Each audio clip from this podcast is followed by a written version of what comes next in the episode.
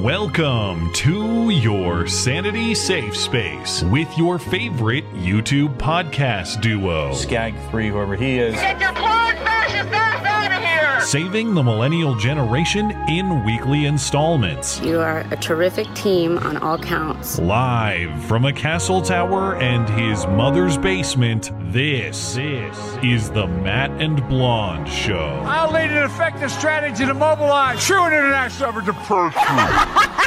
Hey, why the fuck is the gas so high, bitch?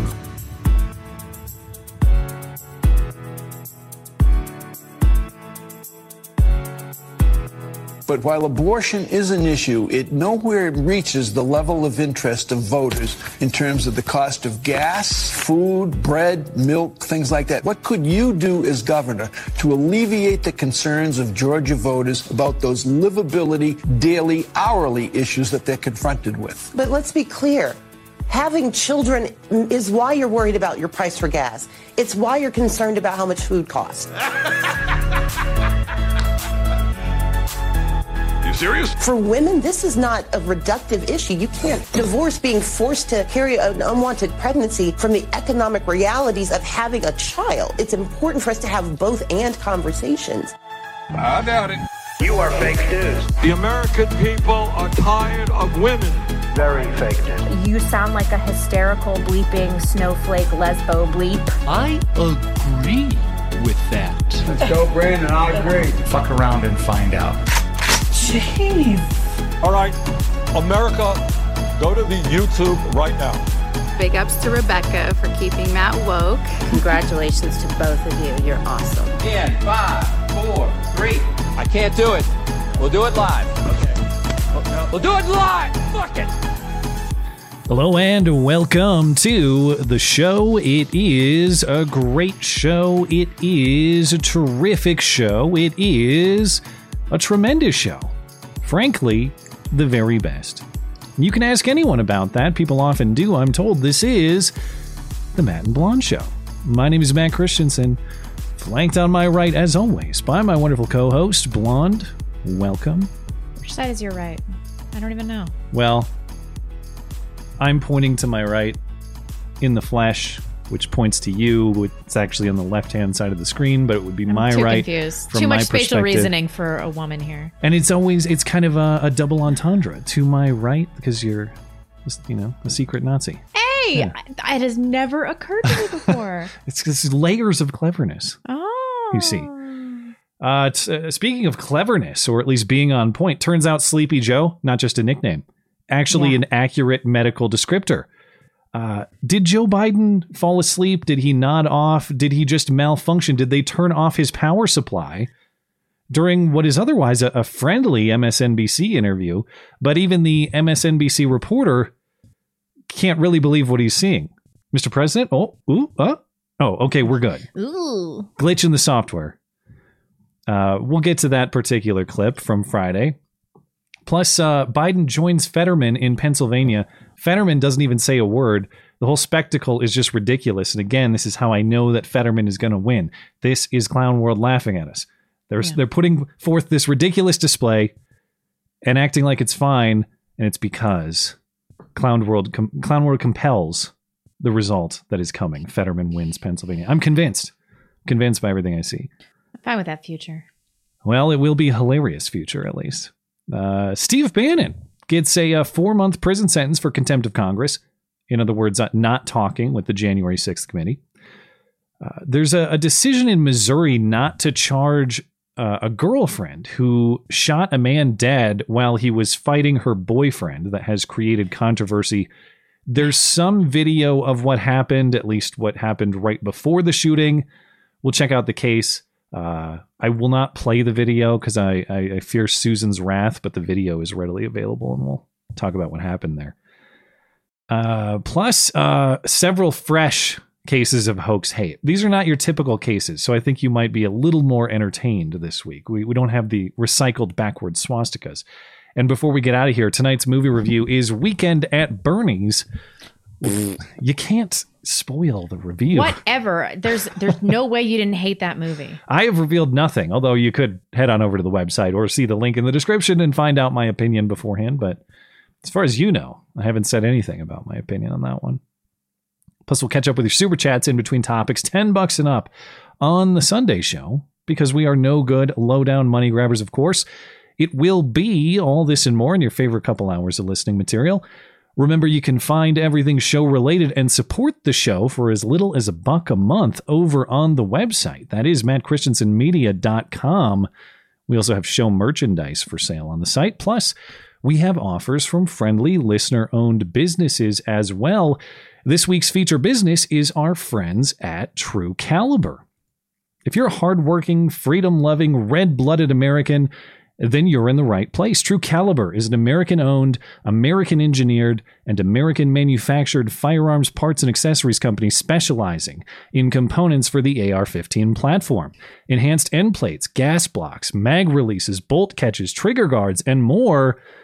Pamper your rifle with quality parts from True Caliber. I've installed several of these pieces on my own rifle, and I can confirm the subtle things do make a difference. So don't get caught with your pants down buying cheap Chinese knockoff nonsense.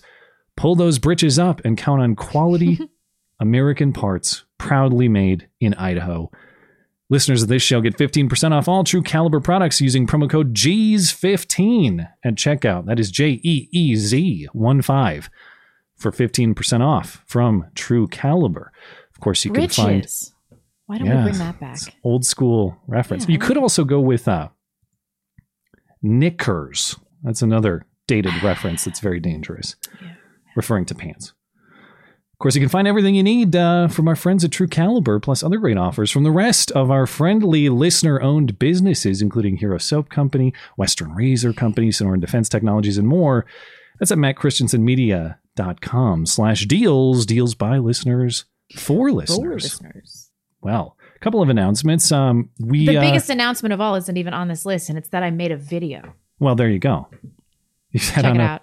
Uh, do you want to describe this video? Oh, This sure. It's funny.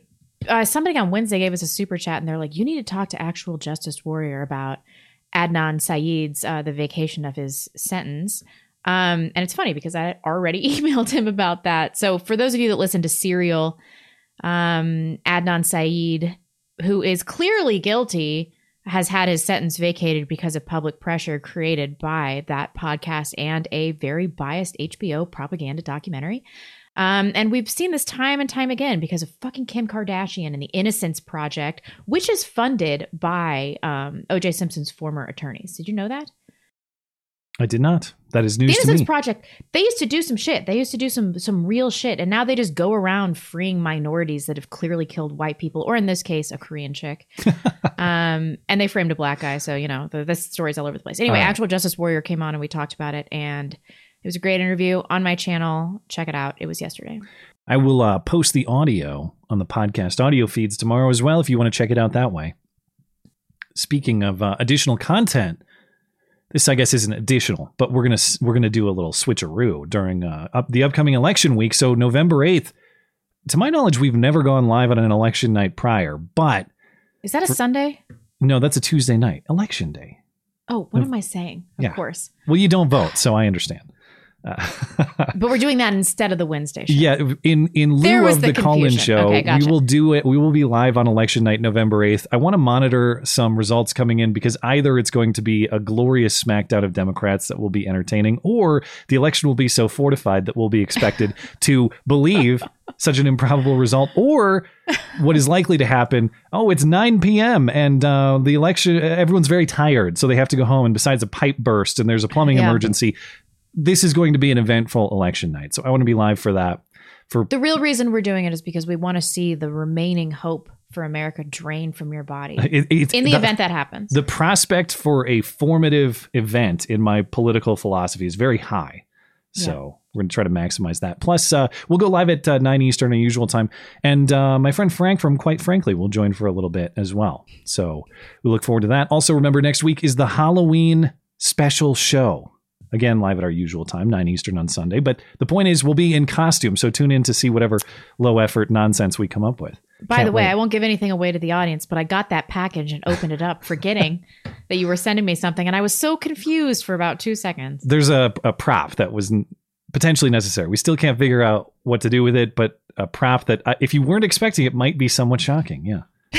there were I take it there were many options in this particular and so selection. many colors too. Okay, good. Maybe you can share them on the stream next week so they don't go to waste. All right, let's get to the uh, to the real news. If you if this counts as real news. But of course Blonde has long said that football is gay. And I have previously argued the point until the NFL last summer settled the debate and formally declared that football is indeed gay. And so I no longer argue the point, but I do monitor points uh, of the issue that still arise. So the question is no longer is football gay? Uh, we're long past that. The question is how gay is football? Okay. Here's MSN, uh, it's not MSNBC, sorry, NBC sports analyst Chris Collinsworth during a Sunday night's Eagles Cowboys game. This is last Sunday, describing what it's like to take on Eagles guard Landon Dickerson. A little taste of some of these big guys coming out hitting them. Like, all right, you think you're going to run around our guy? How about if you get a little taste of Landon Dickerson coming right down your throat? Unironically, he didn't even realize what he said there. A taste of Dickerson coming down your throat. Well, Chris Collinsworth has not clarified if that was an intentional line or the description was simply off the cuff. But I will concede the point once again football is indeed gay. Now, here's a question for you Is hockey gay? I think we've addressed this before, but I can't remember your answer. Hockey is the least gay sport. It's a contact sport among men, though. Yeah, but you, you only contact each other when you're kicking the crap out of each other. Well, they check each other. There's contact within the game that isn't just fighting. But all the contact is violent. It's not like, you know, when you tenderly touch somebody's butt in football and then stick your thumb up their ass. There's no tender touching. Yeah, there is. All right, all right. Well, I'll I'll let you They spoon each other. They whisper sweet nothings into each other's helmets. Well, you know the thing. uh, I think that at least the NHL, maybe not hockey as a whole, but the National Hockey League has indeed become gay, or is voluntarily submitting to the gayness. You'll be shocked to learn that the vast majority of NHL players uh, and coaches and staff and fans are white. But supposedly, that's not for any sort of natural reason. Uh, that is only because uh, black people and other minorities are discriminated against in hockey. And you can go see for yourself. I'm told if you go to LA and you find an ice skating rink, you will see nothing but blacks and Hispanics banging on the door to get in, but there's a big white Canadian with a mullet standing outside laughing at them, blocking them from entry, and calling them racial slurs. That's what happens when people of color try to enter the sport of hockey. They're mocked by white people with mullets. So the NHL is addressing the problem, and they have uh, put league vice president Kim Davis on the issue, and she has compiled a 24 page report finding the shocking result that 84% of the National Hockey League's workforce is white, and she pledges to work very hard to fix that. Huh.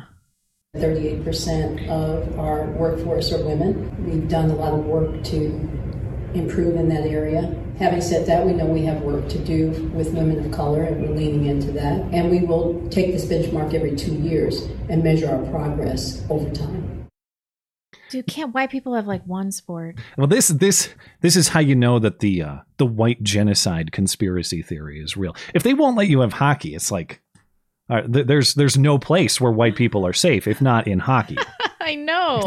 What's left? Skiing? I don't. there- I, I don't know. Uh, Anyway. lacrosse lacrosse, water polo, maybe. is soccer still pretty white? Uh, not nearly as white as those sports. Curling, curling is probably a pretty good bet. Oh, I don't But know, um, man. that was a historic moment, by the way. I don't know if you know that uh, Kim Davis right there is the first woman of color ever to care about hockey. That has never happened in the world world history before. Uh, it may, you know, it is only because she's paid to care, of course, but first woman of color to care about hockey. But uh, but yeah, I, if if hockey's not safe, then nothing is safe. She was uh, brought over from I think J.P. Morgan Chase in 2017 for the purpose of diversifying the sport or diversifying the workforce at least. Uh, oh, I was going to grab this, but uh, oh, there we go. Okay. I thought maybe he had taken it down, but he didn't. I refreshed and it came back up. Did you see Alec Baldwin's anniversary post on oh, Instagram? yeah. This was so tone deaf. What was he thinking? So of course we've discussed frequently in recent weeks. Uh, it's it's now one one year since Alec Baldwin shot cinematographer Halyna Hutchins and director Joel Souza on the set of his movie Rust, killing Hutchins, wounding Souza. Well, on Friday, Alec Baldwin shared a photo of Hutchins on Instagram captioned, quote, one year ago today, and something of a bizarre commemoration of the event. What happened a year ago today? Uh, Alec, you shot her. It, I, I'm trying to actually understand in good faith.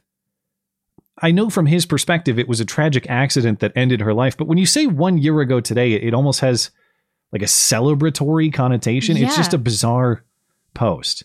And he had to make it about him too. Uh, yeah. I think someone is curating the comments, but you can still read through and find some savage remarks uh, if you care to. I uh, I don't have time to do that live now, but uh, the comments are on and available.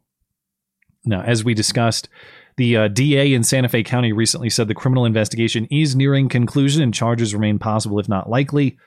Charges still possible for Baldwin, says the DA. The Hutchins uh, Hutchins family civil lawsuit against Baldwin was recently settled for an undisclosed amount of money. Well, the heckling of AOC continues. Her uh, town hall events in New York City continue to be protested. And last week, we saw those two hecklers go after AOC for sending aid to Ukraine and increasing the likelihood of nuclear war in their view. On Wednesday, many more hecklers disrupted another one of her events. As hecklers chanted, AOC has got to go, AOC started dancing to mock them. At one point, somebody actually turned off the lights. She was taken out of the room, and when she came back, she brought out what I guess is her uh, sassy Latina accent in response.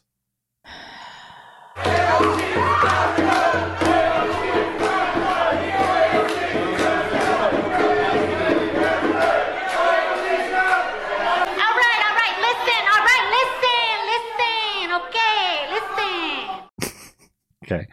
All right, Rosie Perez. well, this time, AOC actually did respond on Twitter. Remember last week you scoured her Twitter feed looking for any sort of explanation. This this time I was able to find it right away, so I wasn't subjected to any torture. But uh, AOC did tweet in response, uh, accusing these hecklers of being Westboro Baptist style homophobes.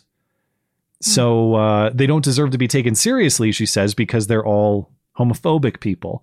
And the evidence is apparently that one woman at one point yelled, There are only two genders. And I guess AOC was talking about some sort of LGBT housing or some sort of community center for gay people. And one of the men shouted, quote, So if I don't have butt sex, I don't have a place to live. This there actually is a video clip of. Check this out. If you're gay, if you're gay, you can have a house, but if you're not gay, you have to live on the street. Is that how it goes? No, You're just talking nonsense. You're not answering questions. So if I don't have butt sex, I can't have a place to live. But if I do, I, I'm good. Is that how it goes? That is Sam Hyde level heroism. Somebody get that guy a drink. Good for him. He ha- he gives me faith during the fall of the republic. That man. now, AOC can dismiss that. Oh, they're hateful, so I don't have to. Uh, I don't have to respond to this. Well, number one, your constituents' agreement with you or not does not determine your responsibility to them. When you're elected, it's your responsibility to represent and be accountable to all of your constituents, even the ones who have questions about eligibility for housing based on butt sex. Mm-hmm. But that actually sounds like something of an AOC policy position. I've not done my due diligence to find out exactly what she's proposing, but have butt sex and get a free house from the government sounds like something straight out of the AOC platform. Oh my gosh, wouldn't that be something when they outright state that? Well, I mean, we're not too far off if we're not already there. Hey, the uh, families, the Sandy Hook families, who um, I, I got to say, uh, my my sympathy for victim families in such a situation is is very broad. Uh, Yeah. However, based on what I saw after the original uh, judgment for a billion dollars that we talked about last week and some of the rationale offered there, uh, my patience got a little worn thin. Now, I, I thought a billion dollars was a hilarious number. Now they want uh, close to three trillion dollars from Alex Yeah, Jones in punitive damages. You know, I, I thought I had a bottomless well of empathy for people that lose children. But it turns out that my sympathy ran out today. In Oh. fact, when I Wow. when I read this story about how the Sandy Hook family has asked Connecticut judge for Alex Jones to pay two point seven five trillion dollars in damages, in addition to the one billion a jury awarded for defamation. So they, this is the highest possible punitive damage in existence, and it says that this will stop Alex Jones from personally harming all of them. And um, there's this phrasing too I see in the notes. I assume it's from the story, continuing to harm them. yeah. Now, my understanding is all of the statements at issue are years old, continuing to totally. harm. Yeah. Okay. Yeah, yeah. Um, so they came about this figure. Uh, they say that they're entitled to this amount because Jones broke a state law barring the sale of products using false statements. And one person that used to work for InfoWars said that they made a billion dollars. But I'm not seeing any financial corroboration of that. I don't think that InfoWars has ever made a billion dollars. Well, so their theory is that he sold all of his supplements or whatever through these lies, and that's that's, That's, part of it. And then they said they reached the sum by multiplying the state law's $5,000 per violation fine by the 550 million oh social media exposures that Jones' Okay. audience received on his Facebook, YouTube, and Twitter accounts in the three years following the shooting. So I presume that's every listen, re listen, view, whatever Right. in aggregate by $5,000. So each one of those is a fine. Even if you were the same person that watched something 300 times, Yeah. that is each going to be a $5,000 fine. Um, but Alex Jones claims he's bankrupt and he's vowed not to pay the families a dime. So good for him. And Uh, th- this is what the families are asking for. There's no indication that uh, the judge, I believe this is the judge's decision, right? Um, but there's no indication that this is going They've to. asked this judge. It, I mean, it doesn't matter. That's the if- if maximum judge- possible. Yeah, it But- doesn't matter if the judge grants this anyway. You know, it's amazing to me that something so terrible can happen to you and that you're like, the way I feel better about this irredeemable loss, this horrible, horrible thing that's happened that I'll never get over, is to make it a political issue and see if I can make some money out of it. Yeah, Shame on and- these people. Yeah. Shame on these people. It's, uh, and they, and they can be separate. You know, I can have a, an immense amount of sympathy for the loss, and I hope that nobody ever experiences the sort of loss that these families did, without agreeing to the idea that you should be able to sue a person for such hilarious sums for again things that I think are are gray area defamatory. Totally. We can have that debate. I understand people disagree. I understand people think that Alex Jones is uh, legally liable, as we talked about last week. That's fine. Uh, when we start getting into these billion, trillion dollar numbers, we are not in any sort of uh, proportionate world. We are just in people weaponizing the legal system to try to get their enemies. And it is weird to process grief in that way. I'm sorry, it is. It's it's, it's, so strange. bizarre. Um, Gosh, and I we live in such upside down world, and I'm I'm reading about all these you know these um these falsely convicted people, these stories that were totally believable that ended up being bullshit. So now I'm in this headspace where I'm like, was Sandy Hook a false flag? well, careful. We're going to owe a trillion dollars. And we are thinking, not we are not influential enough to be sued for defamation. Multiply every view we've ever had times five thousand dollars, and we're in a lot of trouble. Now, at this They'll point, I figure it might be a fair solution. Just have Alex Jones settle the national debt. That seems everybody kind of wins. I know Alex is in trouble still, but th- most we're not going to settle the national debt by cutting spending. Just have Alex Jones pay the bill.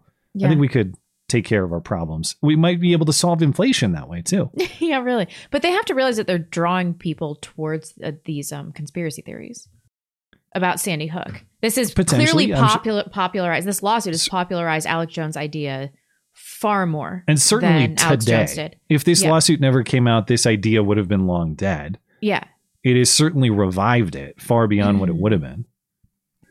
Anyway, all right, let's talk about uh, the uh, the corpse that is Joe Biden. Biden gave an interview to uh, MSNBC's Jonathan Capehart through Joy Reid's show on Friday, and the supposed headline is that Biden is saying he intends to run again for re-election in 2024, though he is not committed still. That's the the supposed headline. The actual headline is that when he was asked if he'll run again, Joe Biden appeared to fall asleep momentarily or nod off, or like I said, maybe they shut the power down. Maybe he had a Pfizer stroke. I don't know. Maybe it was just a regular old person stroke. Whatever happened, uh, he he all but shut down, struggling to answer a very basic question. I have not made that formal decision, but it's my intention. My intention to run again. And we have time to make that decision. Uh, Dr. Biden is for it.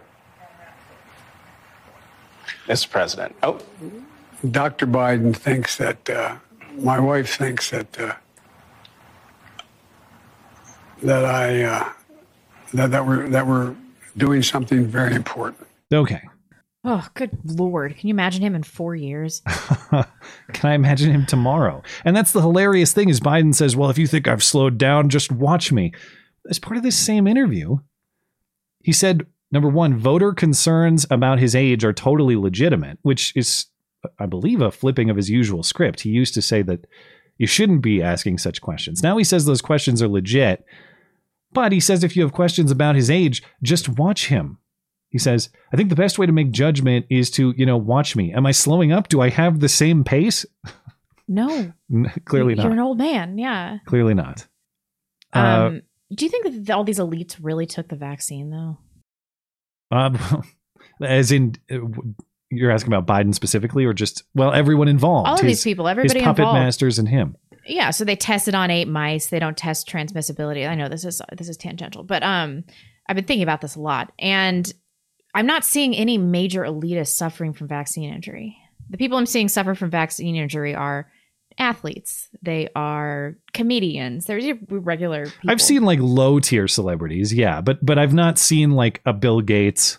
I've Yeah. not seen a Klaus Schwab. I've not seen a Joe Biden.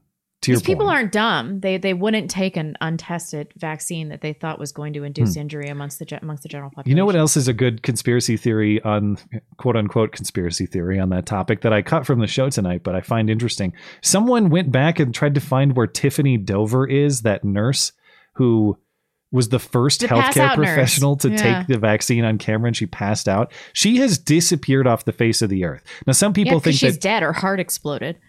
It, I mean, nobody knows, but it could also be that she was just paid to shut the hell up and go away. That's also a plausible explanation. But Yeah. the idea that she just disappeared voluntarily for no reason seems Hmm. unlikely. She did not get a saline injection.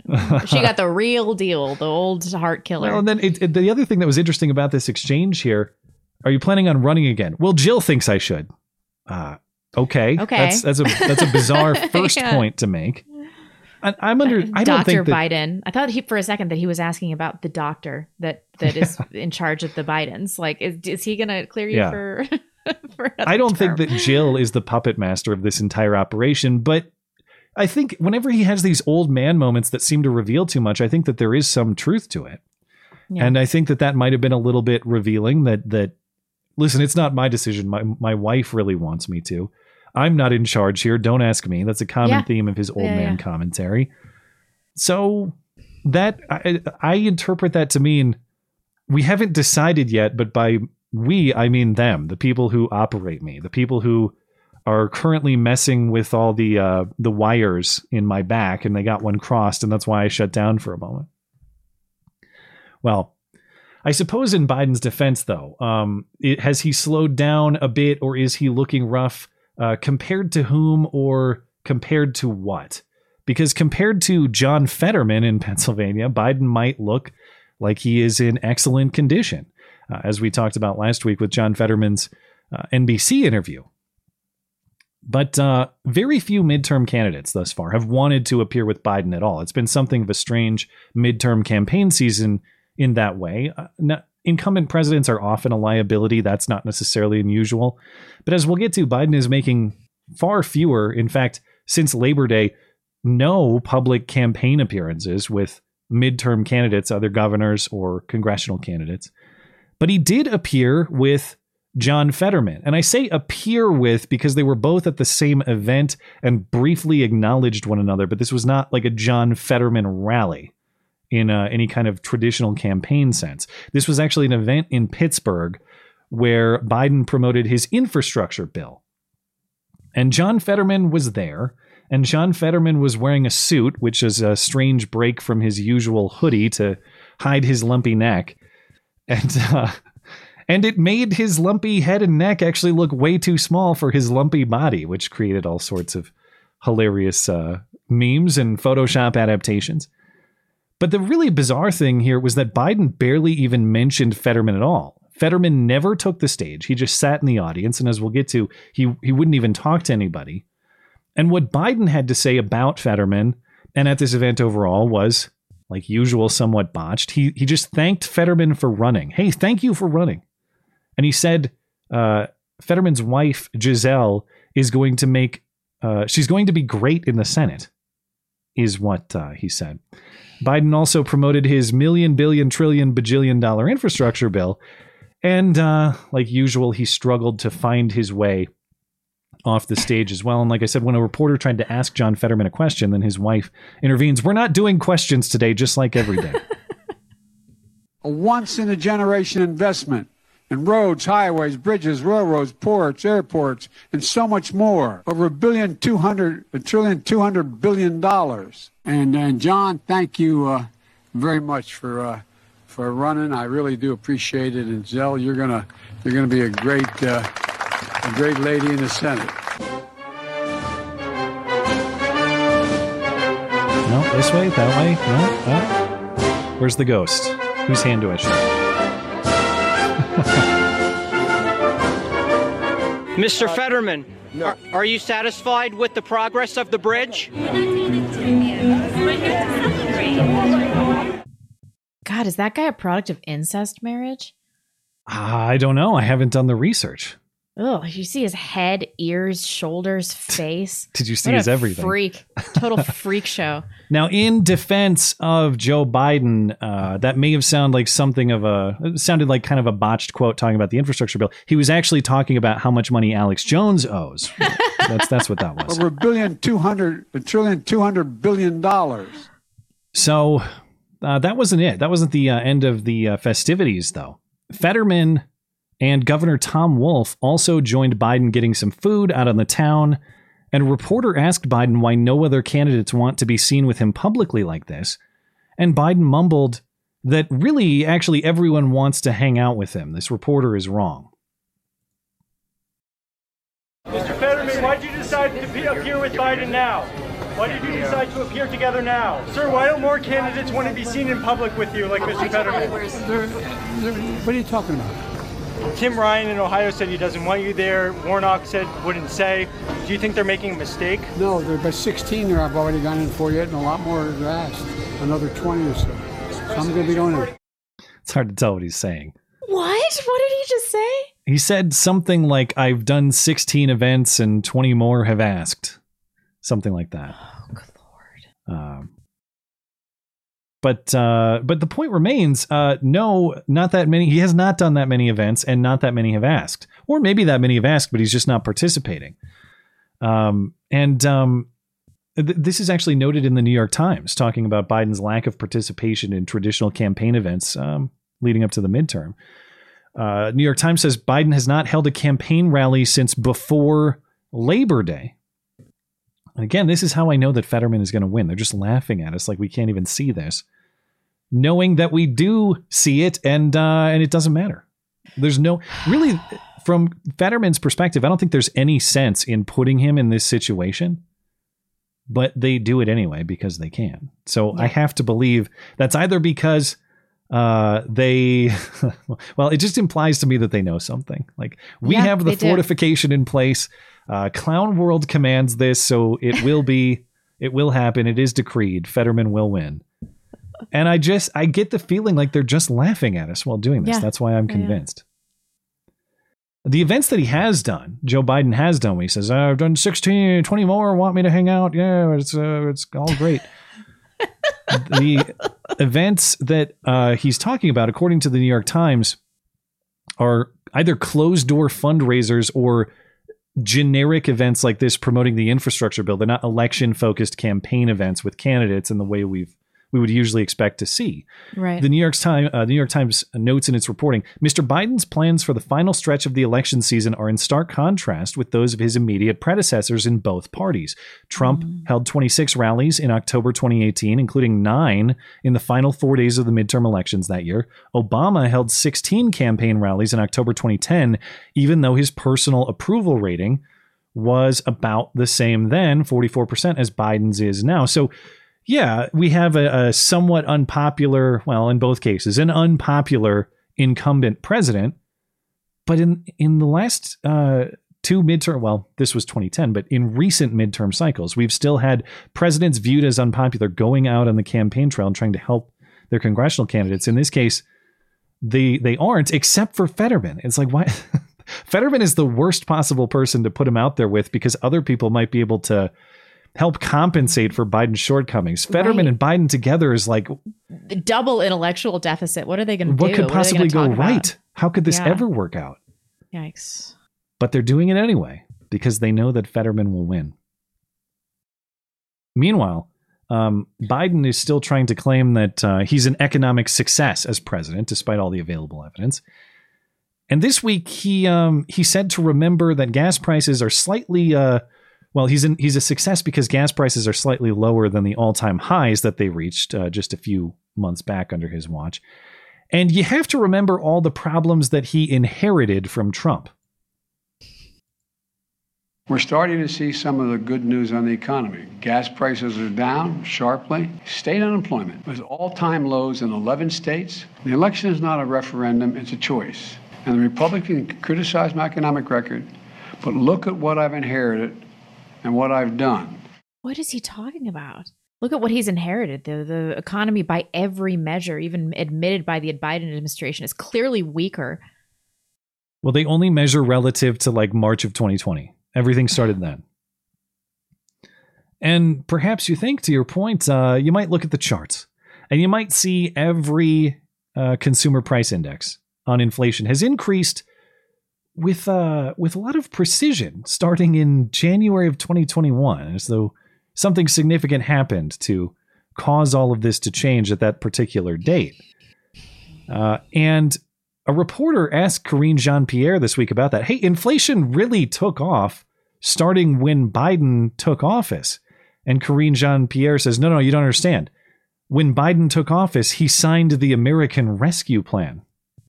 Oh, 18 months ago, when the president took office, inflation and gas prices started rising. Well, 18 months ago, uh, the president signed the American Rescue Rescue Plan more than uh, about back in April uh, of uh, 2021.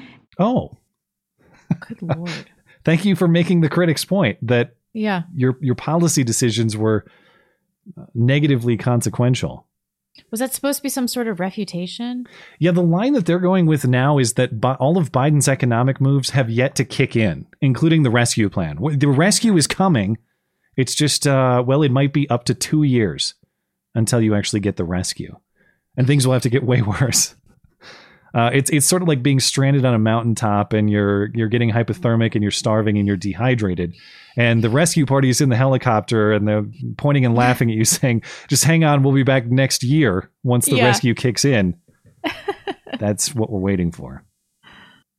Well, uh, Stacey Abrams has the uh, the argument, uh, or a better argument for managing inflation. Uh, of course, she's running again for governor uh, of Georgia against incumbent governor who she ran against uh, last time in 2018, Brian Kemp.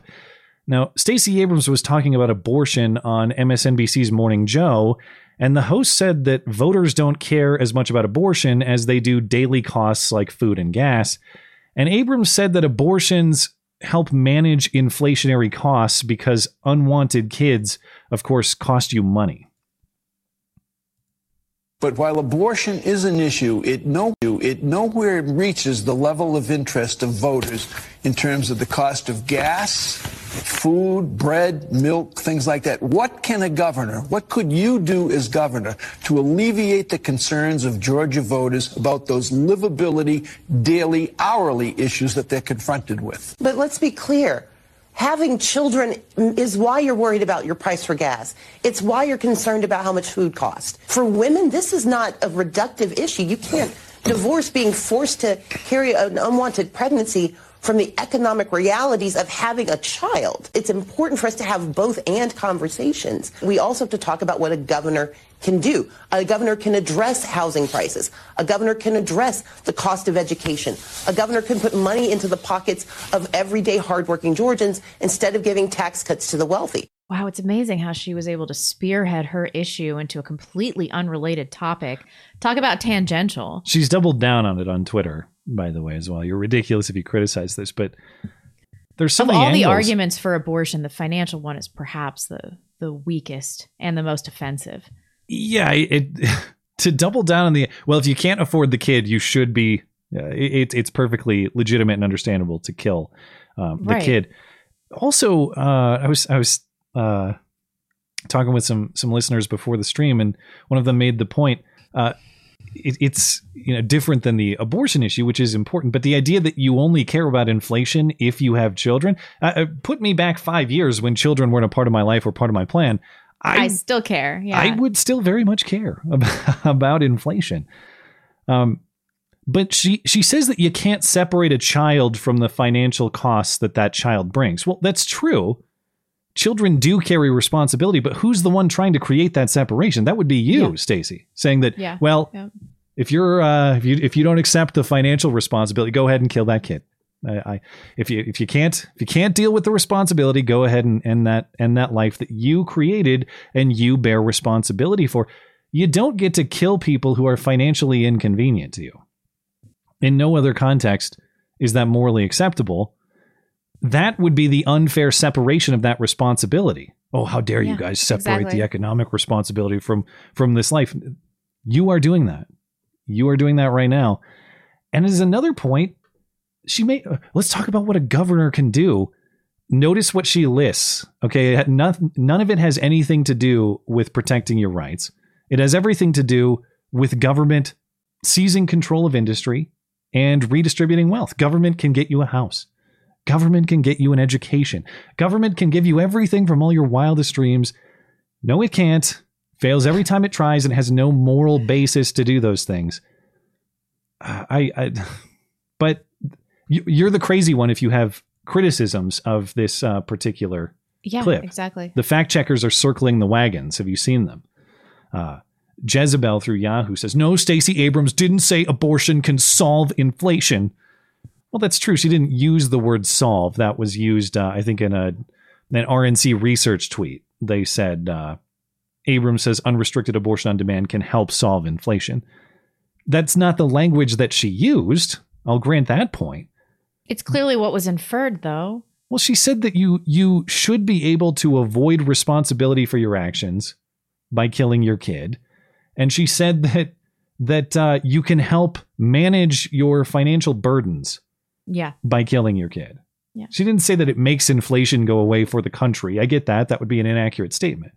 But personally, she absolutely said that abortion helps you personally manage inflation. If you have to pick she between definitely said that. Yeah. between groceries and killing your kid. Um, anyway, well, do you have any other thoughts on Stacey Abrams? No, I mean, I I knew that they were gonna they were gonna do this with every issue. Just it's all about abortion. They're Did a death see- cult. This is a death cult. I I saw the clip. I didn't save it for the show, but uh, but Nancy Pelosi was on I think ABC's Sunday show this morning, asked about inflation, and she said, whenever people talk about inflation, we have to shift the topic. We have to talk about something else. And her reasoning was because inflation is a global issue. Everyone's dealing with inflation, so it's really irrelevant. That's not true. We have to talk about cost of living, is what she said. But I, uh, to me, those are kind of interchangeable. How is that things. inextricably linked Yeah. to inflation? What what the hell is she talking about? but it's it's it's it is pretty amazing the degree to which they say the quiet part out loud like that. Oh, we don't talk about inflation. We talk about something else. Um, yeah, or or in this case, that that if you don't feel like you have the money for the kid, you are perfectly justified in killing the kid. It's incredible how they're actually using this to act like they have the moral high ground. Like the mass slaughter of innocent, non consenting children. And, And- this is going to be the hill that they die on because they're better people than us. It's just, this is satanic. Well, and they always use the language of force too. She said forced pregnancy, Yeah. Uh, but They're she's so talking about obsessed all with pregnancies. consent. But Yeah. but they don't care about the consent of the child to be killed by its by its mother. Like like what are they what are they talking about? Consent constantly. And and we we've talked about the the rape statistics and everything resulting in abortion. Um almost all abortions, we've said this so many times, almost all abortions are elective for financial reasons. Almost all yeah, the stats are insane. It's like 95 plus percent, something like that. Yes, and if you include that and sex selection, uh, rape, incest, and health of the mother amount to I think less than 0.5 percent. So 99.5 percent of all of them are for for stupid, totally non-negotiable reasons. Yeah. Well, if all of this sounds like terrible policy, from all the inflationary policy to the abortion ideas, all of that, at least it's not as bad as what was formerly called Ultra MAGA. Remember, that was the focus group tested buzzword or buzz phrase a few weeks ago Ultra MAGA. All the extremist Republicans are Ultra MAGA. Well, apparently they've already ditched that. Now it's Mega MAGA. You know, sure, everything is more expensive. Your real wages are down. Your retirement is down 25 plus percent. You may have skipped your family vacation because you can't afford gas or plane tickets, whatever. But it could be worse. Uh, it could be mega MAGA trickle down, Joe Biden says. It's mega, MAGA trickle down. Mega, MAGA trickle down. Oh, okay. Well, I want to congratulate him on successfully saying mega MAGA trickle down twice. That's actually kind of hard. It's a bit of a tongue twister. Big accomplishment for him. If anybody was going to screw it up, it would have been him. Well, uh, he said, watch him. If you doubt his abilities, watch him. And he did succeed there. I got to give him credit. Uh, besides uh, uh, Biden taking care of uh, all the other important issues to earn your vote, he uh, he invited the most prominent blue check trannies uh, over to the White House to give them cookies, or at least one prominent blue check tranny. Uh, this week, Biden invited trans activist and TikTok star Dylan Mulvaney to the White House for an interview, which I'm told is supposed to debut today. I have not seen the interview, but that was the premise for the visit. It's day 222 of being a girl. I'm in Washington, D.C., and I'm going to the White House to speak to the President of the United States. Oh, it's the trans flag colors. Cute, right? Do you think I just knock on the front door? Let's go. The President of the United States gave me a cookie. He gave me a cookie in the Oval Office. Now, here's the question Do I eat it or do I save it? It has a seal. The fact that our president has watched Days of Girlhood, it's kind of epic. Hmm. This is so insulting. This is making me a total feminist. Like, you don't understand what it's like being a woman. He, he doesn't. He obviously does not. But he's going to make a TikTok series called Being a Girl, chronicling his transition. And he's going to tell you that he knows everything about the feminine experience, just like you do. Yeah. It's it's so laughable. You, you talk about being a feminist. The truth is, there is something inherently different about the human experience of a woman from a man. Yeah. That is true. If there's any merit to the feminist ideology, it's that. But that's the idea. It's worth protecting. That femininity has some inherent value we ought to uphold. Instead, we just make a joke of it, and anybody can do it if they want to by putting on a costume. And they should go to the White House. They they deserve the attention of our, our president just for putting on that costume. Yeah. Yeah. That is the beauty of this whole thing, though, is that at the end, at the end of all of this, uh, women's rights are going to be uh, destroyed one way or another. There's So no such thing as women. How could the, Yeah, I that- know. yeah. It's not the way I expected this movement to get destroyed, but it's how it's going to work Until out. the, the Muslims come in with their with their swords on horseback like the Dothraki and re- Mm. return return order. What are those like big curved kind of like Arabic swords? you know, like the. Aladdin swords. What are those called? I have no idea. They're kind of like a sword machete Uh. combo. They're curved. someone tell me like shaped like a crescent moon. You know. We should be maybe supporting the tranny movement uh, at this point. Well, it's the it's, it's the accelerationist position, the collapsitarian position. I get it. In fact, um, turning the White House into a mental institution was apparently the president's uh, or is part of the president's entire midterm pitch on Friday. All of your favorite blue check idiots attended, dozens of them. Here's the photo. Every soy grin and deceptively filtered fat chick you constantly see promoted on Twitter, telling you that actually the times are great. And if your wallet says otherwise, well, you're the idiot. Let's see. We're coming up toward the uh, top of the hour and i have plenty more to talk about with biden here so i'll have to hustle up. But uh, you know if your if your wallet is hurting in that way uh, increased gas prices increased food costs maybe it'll be uh, awfully hard for you to get uh, a new xbox for example for your kids this christmas. Well don't worry. In new york city they have plenty of xboxes for all the illegal immigrants check out the accommodations at the new immigrant reception tent city in New York. When migrants first walk in after intake, they will see a recreational room set up with rows of couches, TVs, Xboxes, and board games. There will also be a phone bank so migrants can connect with family in order to find more permanent housing. Next, there is a cafeteria that will provide migrants with three meals a day, and snacks, coffee, and tea will be available 24 7. Those meals are all culturally appropriate. It is uh, South American fare.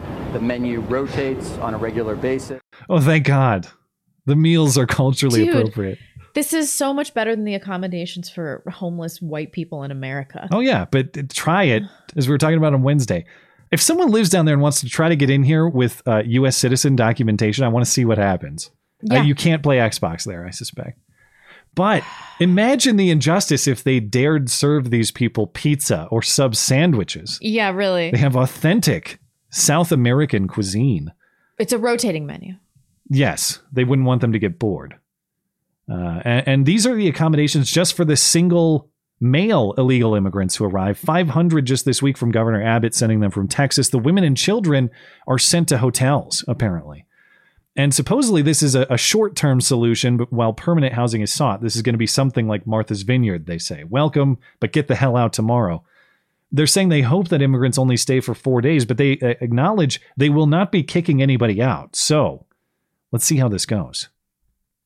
Uh, meanwhile, uh, Biden is also draining the uh, strategic oil reserve.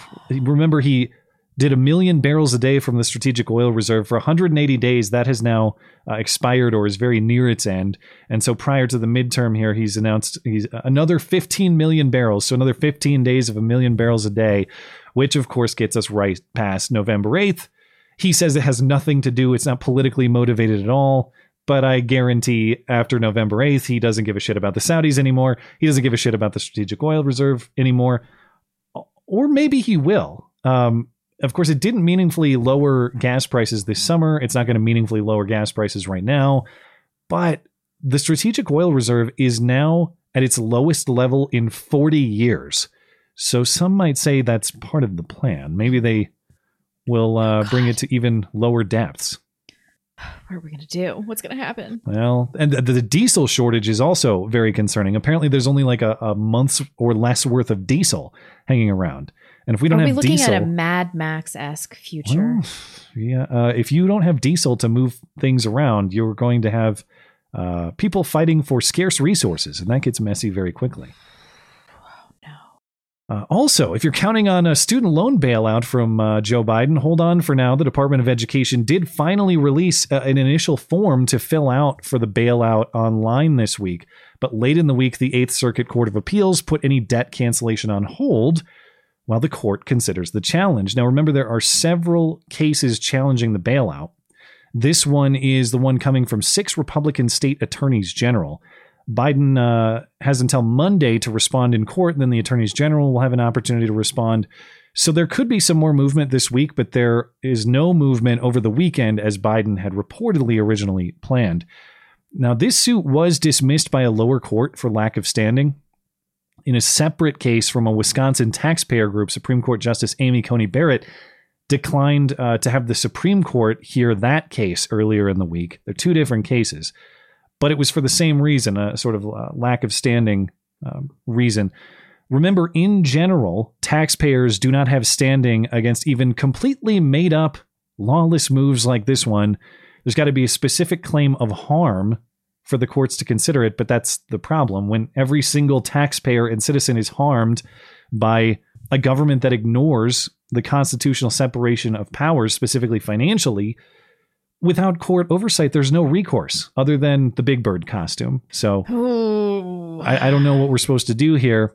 For the standing reason, as I've mentioned a few weeks ago, I'm not optimistic that these lawsuits are going to succeed. But for now, it does remain possible that Biden never does a damn thing about the student debt and just fools everyone into scraping their votes before the midterm and never actually does the debt cancellation. That's still a possibility. Also, the uh, the experts at the CDC, they want your kid to get the vaccine as a term to go to school.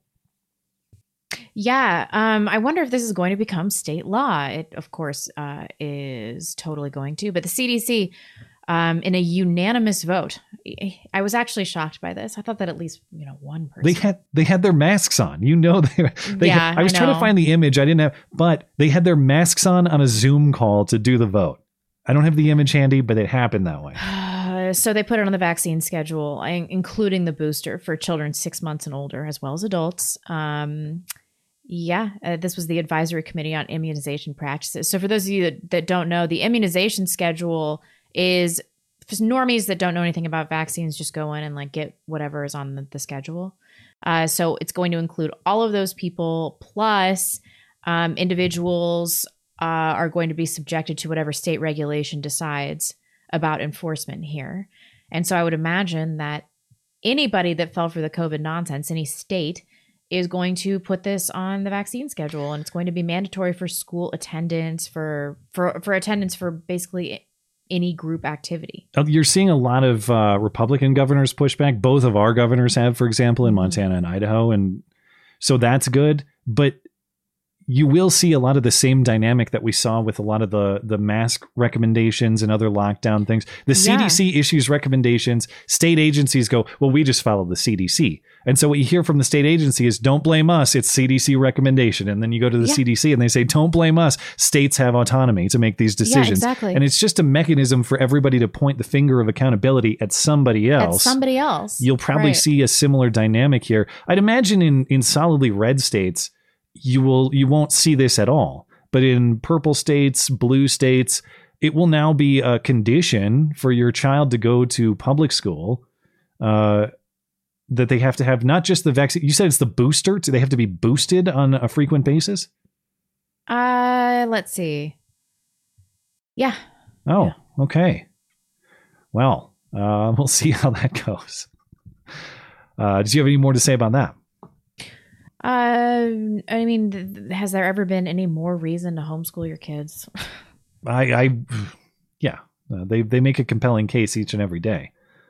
Uh, lastly, uh, as Biden keeps uh, keeps up with the wonderful policy decisions, he might try to meddle in the the Elon Musk Twitter deal. Yeah, I knew that the government would step in if uh, if this was allowed to go through. So nothing has happened yet, but U.S. officials have grown uncomfortable over Musk's recent threat to stop supplying Starlink to Ukraine because he's saying it's cost him eighty million dollars thus far, um, and he's had some pro-Putin tweets. So they're, they're getting a little bit worried about about it. Um, also, he's going to buy Twitter apparently with a group of foreign investors. So they're they've got this government loophole where they can review his ventures. And what they do is they go through this this governing body, the Committee on Foreign Investments. Um, and I think that they probably can put a stop to this if too much of the deal is vested in a foreign interest, which it might be. But he's smart, so he probably has already figured this out. Hmm. I bet it's a it's a lesser interest. Isn't that telling too, if true? And again, this is the sort of report that's like people with knowledge say. Yeah. But if it is the case that that U.S. regulators or by the Biden administration exercising what regulatory power they have is based not on any sort of principle about you know monopolies or protecting the marketplace it's just we don't like what he said about ukraine and or we don't like if he decides not to supply certain things to ukraine or not we don't like his decision to do whatever he wants with his own stuff therefore we will weaponize what regulatory power we have to meddle with this other thing that's actually unrelated to that Yeah. if that is what's going on, I mean, what a what a perfect example of how they handle pretty much everything. Nothing is based on any sort of principle. It's just weaponizing everything to get the people you don't like. I do worry about trusting him too much. However, I, I can't imagine that he has not foreseen this virtual inevitability that the government's going to get involved. So I bet um, that the Saudi involvement is is under some sort of threshold that allows them to do this. Otherwise, he probably would not be tweeting about this Starlink thing, right? Yeah. Yeah, uh, it seems like he's made some pretty good moves here, and, and I I agree that I'm not going to trust Elon Musk to save the world, but based on what I've heard him say, it seems like he has the right ideas at heart, and I'll allow him to earn my trust and my loyalty. I I can't imagine Twitter getting worse under his leadership, But now, and now he's saying he's basically going to gut the company too. I saw a report that he's going to fire. Seventy five percent of staff. Yeah. Yeah, which which you basically have to. Otherwise, Right. you have all these people carrying over from the prior leadership who are probably going to sabotage or undermine the company if you allow them to stick around. Wouldn't it be funny if government investigation into undermining the deal drove down Twitter stock to such a level that he um, spent half as much as he initially that anticipated? would be hilarious if they actually helped him accidentally. Yeah. Anyway, uh, top of the hour, good time for a break. Let's catch up with our chatters. Sure, I'll reload this. I'm going to give a quick refresh as well. Uh, I'll start here. Robin D. Banks says, Listen, Knuckle Hunky Buck, your comments rival and sometimes even surpass mine. And while I, it's reassuring that as long as you have a face, I'll always have somewhere to sit, I just want to be friends. So the battle between Hunky Buck and Robin continues. Continues. Robin also says, Blonde, uh, you put out a vid. Uh, Blonde put out a video yesterday. You should all go watch after the show. Blonde, this is your first I've heard of the, or this is about the first I've heard of the Innocence Project. Could you give a quick Really? explanation of them and what they do? I'll be back in a half hour. Yeah, really. Uh, the Innocence Project is a group um, that supposedly only takes cases where there is substantial DNA or uh, corroborating evidence that's um, exonerating for people that have been sitting in prison and have basically uh, used all of their resources to get out of jail. They have taken some cases where the person is clearly innocent, but recently they have become this woke group that is just getting black people off that are clearly guilty of um, of murdering white people. It happened with Julius Jones. Uh, it's happened with a number of cases, and it's become a pattern at this point. So, what could be an organization used for good has uh, been infiltrated by people that have nefarious intent, and now they are um, letting people out of jail that are going to make millions of dollars on book deals and are perfect candidates for recidivism, Eliza Fletcher style recidivism. Uh, nobody seems to give a fuck about that or the victims' families, and it's happening all the time. Thank you, Kim Kardashian. You are the Antichrist. If Adnan or whatever his name is does it again, will we get a serial two? In which case, Yeah, really. they, will they? Will we do the whole process over again? He's I don't think he's going he's a candidate for recidivism actually Hmm. because this was like an honor killing style thing and he has so much heat on him that I just don't think he would and he also is going to make so much money off of a book deal. Hmm.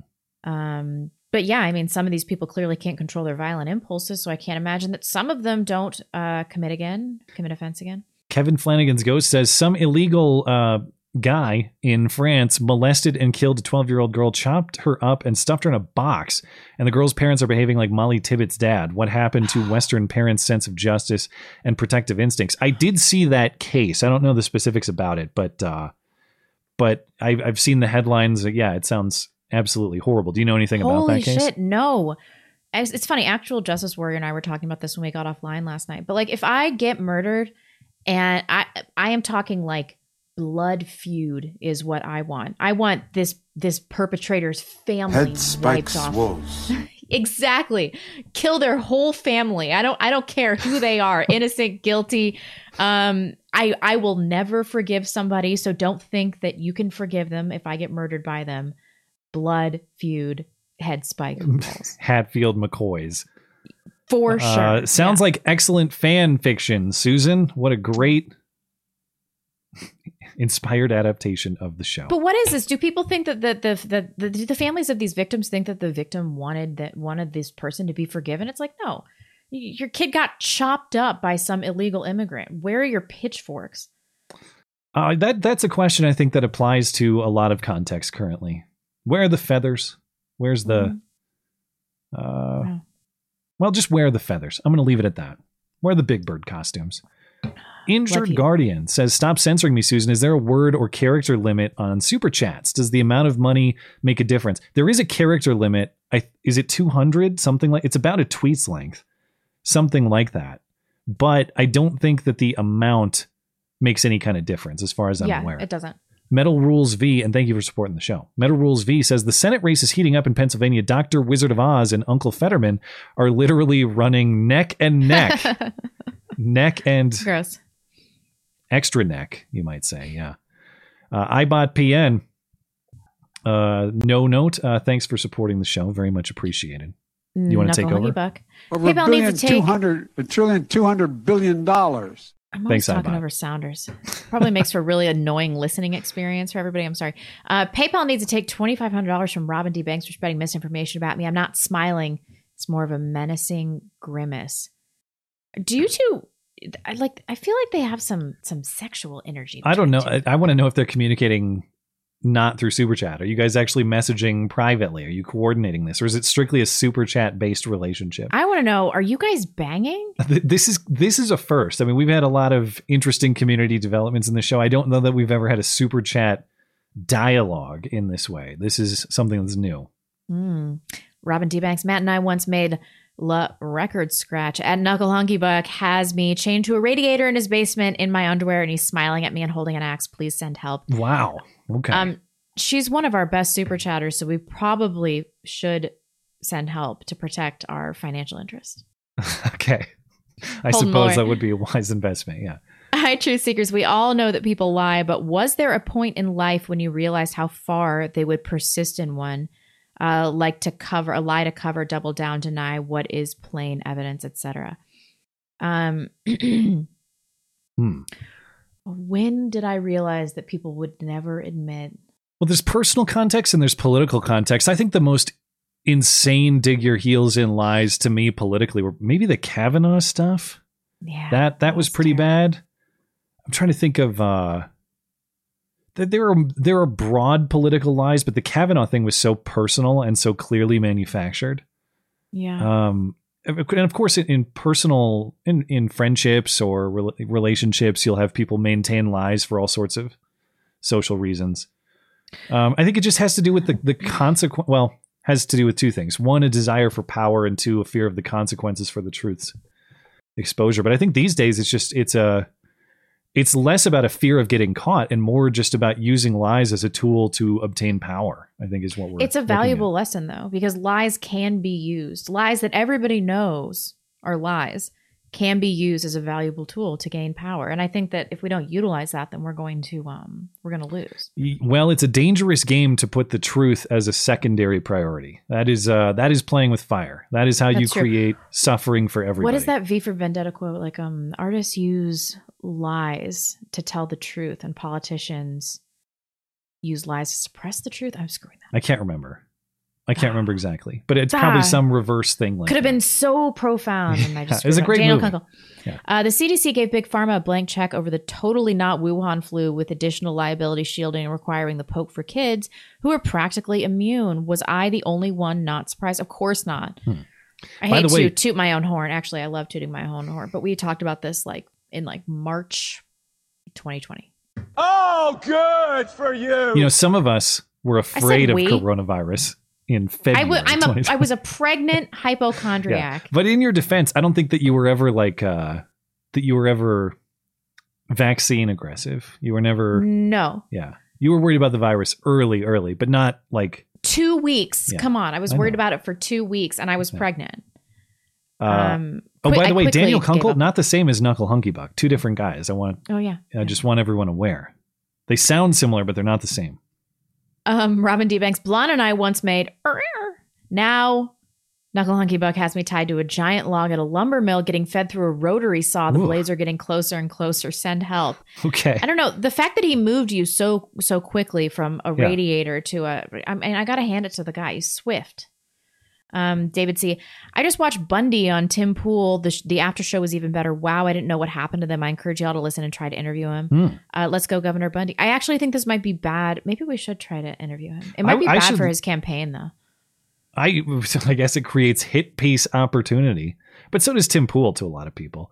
Uh, and and quite frankly, uh, um, Ammon Bundy creates hit hit piece opportunity for himself. So I'm sure he probably wouldn't fear I've that. never heard him say But- anything racial, though. It, w- I, I think it would be bad if he was associated with me. If you guys do that, I should not be there.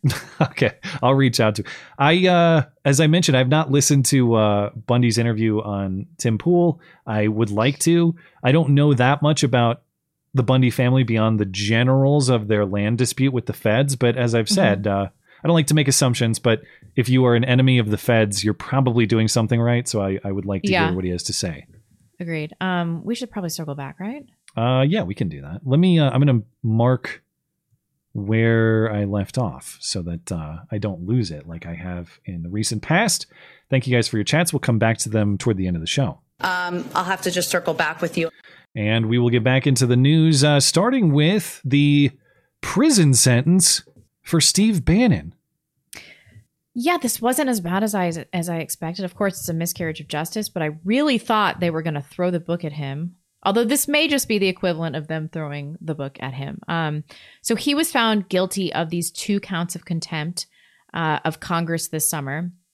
And this week he was sentenced to four months in prison and a $6,500 fine. And he was going to have to voluntarily surrender himself to serve his prison term. But he can appeal. But if he decides not to, he has to go to prison no later than November 15th. He was saying on uh, Tucker, I forget what night that was, but later in the week, he uh, he intends to appeal, and so he was making it sound like he he doesn't have to report to prison while the appeal is in process. I'm not Mhm. exactly sure how that's going to play out, Right. but he did say, "I will appeal definitively." Yeah, and he's sticking to his guns. After he let he um left court, he was talking to reporters and he said that me being above the law, this is an absolute lie. He also called President Biden illegitimate when he was entering the court, and he said that Democrats are going to have to face their judgment day in the coming midterm elections, and urged all within earshot to oppose the Chinese Communist Party. Yeah, here he is right after the sentencing. I testified before the Mueller Commission. I testified in front of uh, Chair Schiff. I testified in front of the Senate Intelligence. And this thing about uh, I'm above the law is an absolute and total lie. On November 8th, there's going to have judgment on the illegitimate Biden regime and, quite frankly, the Nancy Pelosi and the entire committee. Merrick Garland will end up being the first Attorney General that's brought up on charges of impeachment, and he'll be removed from office. Thank you very much. Uh, well, good for him for just stick, sticking for his, to his guns. I can admire that, and I can think that he might be right about the uh, upcoming midterms as far as the electoral This Garland result. thing, he's no, no fucking way. That's a zero percent chance. As much as I would love to see it, um, just to note for Garland to be impeached, as with any federal official in that way, it would require a two thirds Senate majority conviction, just like a presidential impeachment. Uh, that's not happening.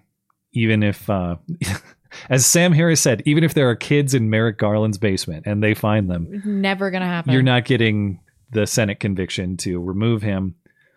But uh, but hey, would I be? You know, in the recent past, I would have said I'm tired of the government existing to investigate itself. I'm tired of Congress flipping in its power, and then one party just investigates the other, and we just do that as a cycle every two, Yeah. four, six years, whatever. Man, I don't know. On principle, I still don't want to send people to DC to fund all of these multi-million dollar investigations of the government looking into itself and then having no result come of it, but a sideshow for all of us and our money stolen from us. I guess what I'm getting at is, is on principle, I still have a lot of problems with that. But will I be mad if there is a uh, if there is a Trump impeachment style investigation and impeachment of Merrick Garland, if only for the process, even if the outcome is all but assured to fail? Well, if they're going to waste my money, I will tune in to that waste of money. I, I'll at least find it entertaining. I'm like the January sixth committee. So I don't know. Do you do you have like? Well, I know you have a, a, a vengeful spirit, but do you have any appetite for investi- investigation vengeance in that way? Not not anymore you know th- th- this um this peter strzok and the FISA thing that was the last time that i had any faith in the government's ability to seek justice through any kind of conventional existing means. And so now i don't even have the thirst for it anymore. My Hmm. justice is just blood vengeance. That's all i want anymore. I, I don't care about any of the any of the legal recourse. I don't give a shit about any of that anymore. Well, I do want to put this in context uh, while we think about the ability of the the idea that the justice system actually lives up to its name and pursues and achieves justice and isn't just a partisan weapon. Uh, That's what we're supposed to believe. But let's put Bannon's sentence uh, in context and in the context of recent acquittals in the John Durham investigation into the origins of the uh, Russia collusion claims. Yeah. Uh, recall earlier in the spring, as we uh, talked about, Michael Sussmann, Hillary lawyer, acquitted on a charge of lying to the FBI about representing a political client, which he did not just because he was representing Hillary Clinton's campaign at the time, but because he said that in his own text messages. And uh, we're we're just gonna not care about that. Lying to the FBI, don't care. Uh, we do care about Steve Bannon's contempt of Congress, though. We also had Kevin Kleinsmith, who was a uh, former FBI lawyer or is a former FBI lawyer who fabricated evidence by altering an email that was used to get the FISA warrant on Carter Page. He was convicted. Conviction resulted in probation, not the four months prison sentence like Steve Bannon. On Tuesday, Igor or Igor Danchenko, the Russian analyst who provided much of the research for the Pissgate dossier, that sounds an awful lot like actual Russian collusion, if I've ever heard of it. He was acquitted on four counts of lying to the FBI about one of his sources. Bannon's crime is not talking to the joke committee after he's already talked at length to the actual congressional committees many times. But of course, Russiagate is nothing compared to January 6th. That's what we're supposed to believe. January 6th, the worst crime of all time. That's the difference. This was the most significant crime in the history of the country. That's not me saying that. That's former FBI agent and leader of the Russia investigation into Trump, Peter Peter Strzok. He said this week on MSNBC that January 6th is actually much worse than 9/11. And I think if you look at the scale in terms of the threat to democracy, I mean, 9 11 was a tragedy. We lost thousands of lives in a horrific way that we still mourn to this day. But when you look But- at something that is an attack on democracy, something that could actually bring about a fundamental change to American governance as we understand it, 9 11 is nothing compared to January 6th. Hmm. Now that that sounds silly, but I did look into it. The official count of Capitol Police killed or suicided on January 6th has now reached over 3,000. So the numbers are actually pretty comparable. Strzok is not that far off. And uh, he wasn't talking specifically about Bannon there. But this is the context in which people think about Bannon's crime. Oh, it had to do with January 6th, so it's the worst thing ever. Important to note Steve Bannon had nothing to do with January 6th. The- what they had on him was him saying something like tomorrow's going to be a crazy day on his War Room show. A generic comment about there being some general unruliness or protest the following day, but everybody knew that was going to be a contentious day. Yeah, exactly. And if he How had is this Peter plot- Strzok even coming out of the wood? Why is he doing any public appearance at all and who now? people Ever act- again. and people treat him seriously. It's uh, it's unbelievable. But Steve Bannon, even if you don't like what he said on his War Room show, he was not even there on January 6th. Yeah. He's now going to prison, or at least faces a prison term pending appeal, for not wanting to talk about it to the joke partisan committee. That's why he's going to prison. Not because he actually swung a flagpole at a Capitol police officer or coordinated some kind of attack with people, Yeah. but because he told Nancy Pelosi and Liz Cheney and Adam Kin- Kinzinger to go fuck themselves. That's why he's going exactly. to prison. And if you read some of the the the legal filings, I forgot to grab them, but you can see how petty these people are. They go after Steve Bannon for making fun of Adam Schiff and making fun of Adam Kinzinger and the mean things that he's said on his show about these people, as though that's relevant to his decision to testify before the committee or not. Uh, Like it's some kind of aggravating factor that he mocked the committee. He dare mock the seriousness and the respectability of the January 6th committee. Well, uh, let's talk about this Missouri case, unless you had anything more to say about Bannon or January 6th. No, I, d- I keep waiting for these people to get their comeuppance. I, are you surprised about the Bannon? Uh, it, I, Not I at thought all. they were going to at least financially throw the book at him. I thought they were going to. Well, I don't know what the maximum possible was, so I don't have. This have must have been benchmark all they could do. Yeah, I don't. I, I I don't actually know what the maximum possible was. So, but does it surprise me that they're treating him more harshly than any of these other people who were? you No, know, I thought that it, is, it was going to be so much worse than this. uh, well, I guess I I guess I would have predicted a fine closer to two point seven five trillion dollars than sixty five hundred dollars. You're right. yeah. Yep. But uh, but this Missouri case, uh, viral video this week showed two men fighting in a parking lot. One is white, one is black. The white guy in the video has the black guy overpowered. The black guy during the video hands a pistol to his girlfriend who's watching the fight and telling the white guy to stop. And she continues telling the white guy to stop before she ultimately shoots him dead. My understanding is it was one shot in the back. Yes. Uh, there is video of about 30 seconds of the fight leading up to the shooting. As far as I'm aware, at least publicly, there's no video of what happened prior. There's no video showing the actual shooting itself. Yeah. For safety from Susan, I did not prep this clip of the fight right before the shooting because this is exactly the sort of material that Susan will swing her axe over. Um, but I will link this Daily Mail article in the description. It has the video if you'd like to watch it. We do have plenty of still images to look at here. So There's enough eyewitness testimony that I'm comfortable with the facts of the case as Okay. presented. But um, okay, so this off-duty firefighter in plain clothes um, is the one that got shot. He's the white guy, and the black guy is Tony Santi.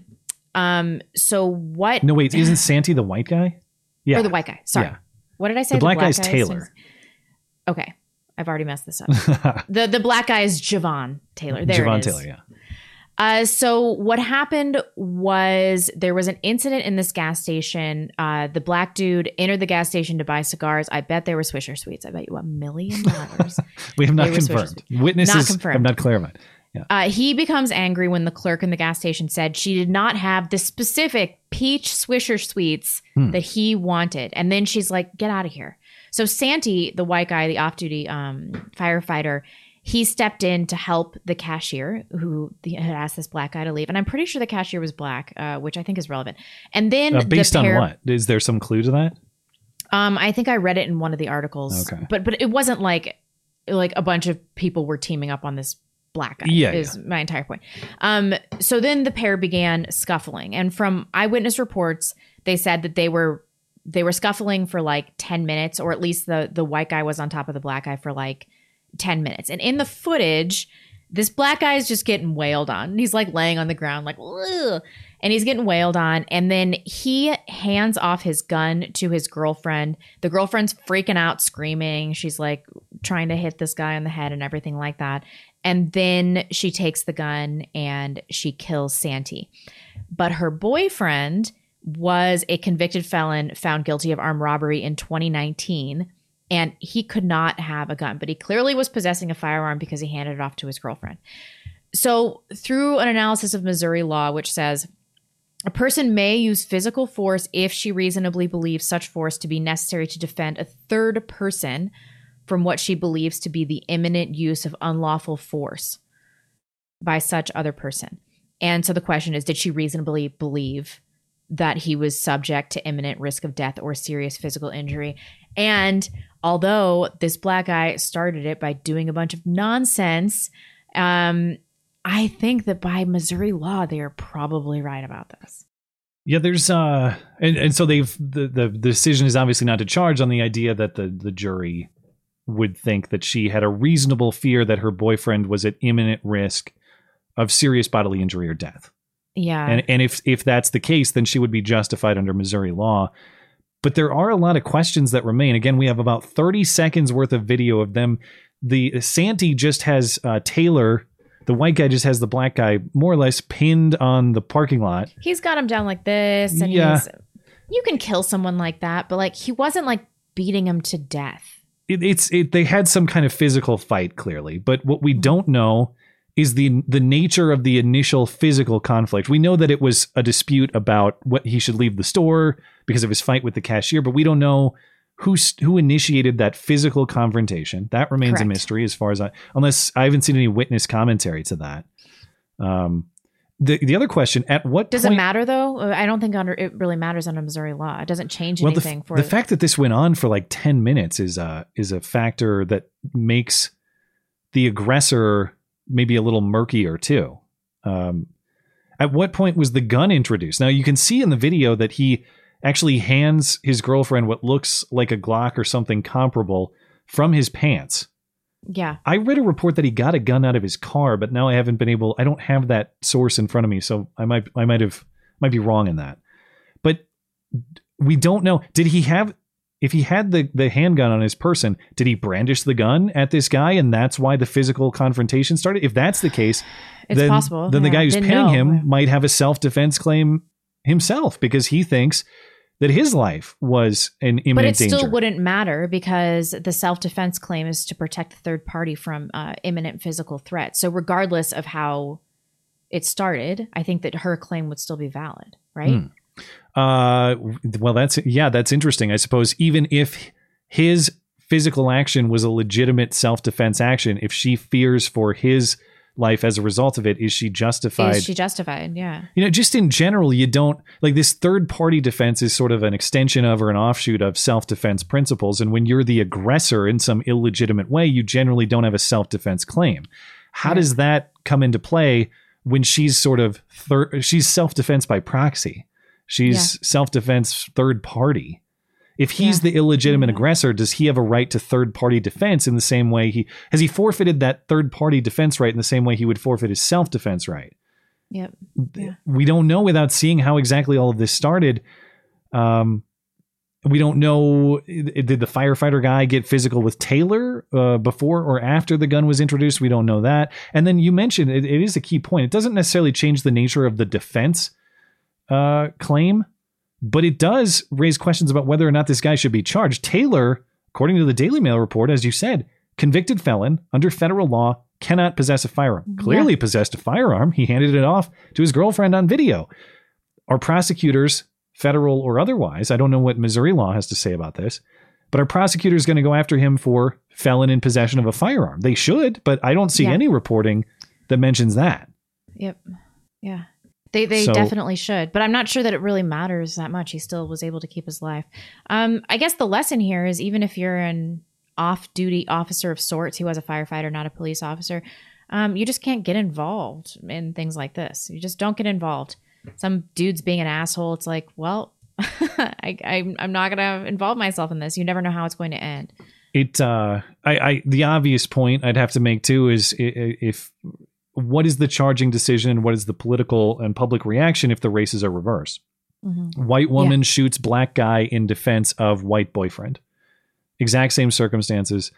Uh, are we to believe there would be no charges in that situation? And if there were no charges maybe these prosecutors are principled are we to believe that uh, independence missouri where this happened remains unburned? Because i have my doubts about that. Where is independence in missouri I I think it's a suburb of Kansas City. oh okay so like western part of the state Missouri. Uh yes. okay yeah i don't i don't know uh is this a big town small town what kind of place are we talking about but anyway uh I- i assume that be, if prosecutors are making the decision not to bring a charge it's because they believe there's some reasonable doubt I just I'm, I I have some questions. Why is it only the 30 seconds of video? I think there's got to be more video. Maybe Yeah. they've maybe they have video that introduces more doubt. Could be as simple as that. Why are we only seeing this tiny snippet though? They're probably concerned about the um about the outcome, about the town getting getting burned to the ground, but I think under Missouri law they probably have a point. Do I think that this is morally okay? No. I don't think that he was going to kill that guy. Yeah, it, uh, I can't say that it's a, an insane legal outcome with the facts as they are presented, but there's so many there's so many mysteries in the facts that it's hard to say that that's rock solid either. It- to me, it really comes down to who initiated this conflict, and we just don't know. We don't know who Yeah. initiated that physical conflict, who first presented the deadly threat.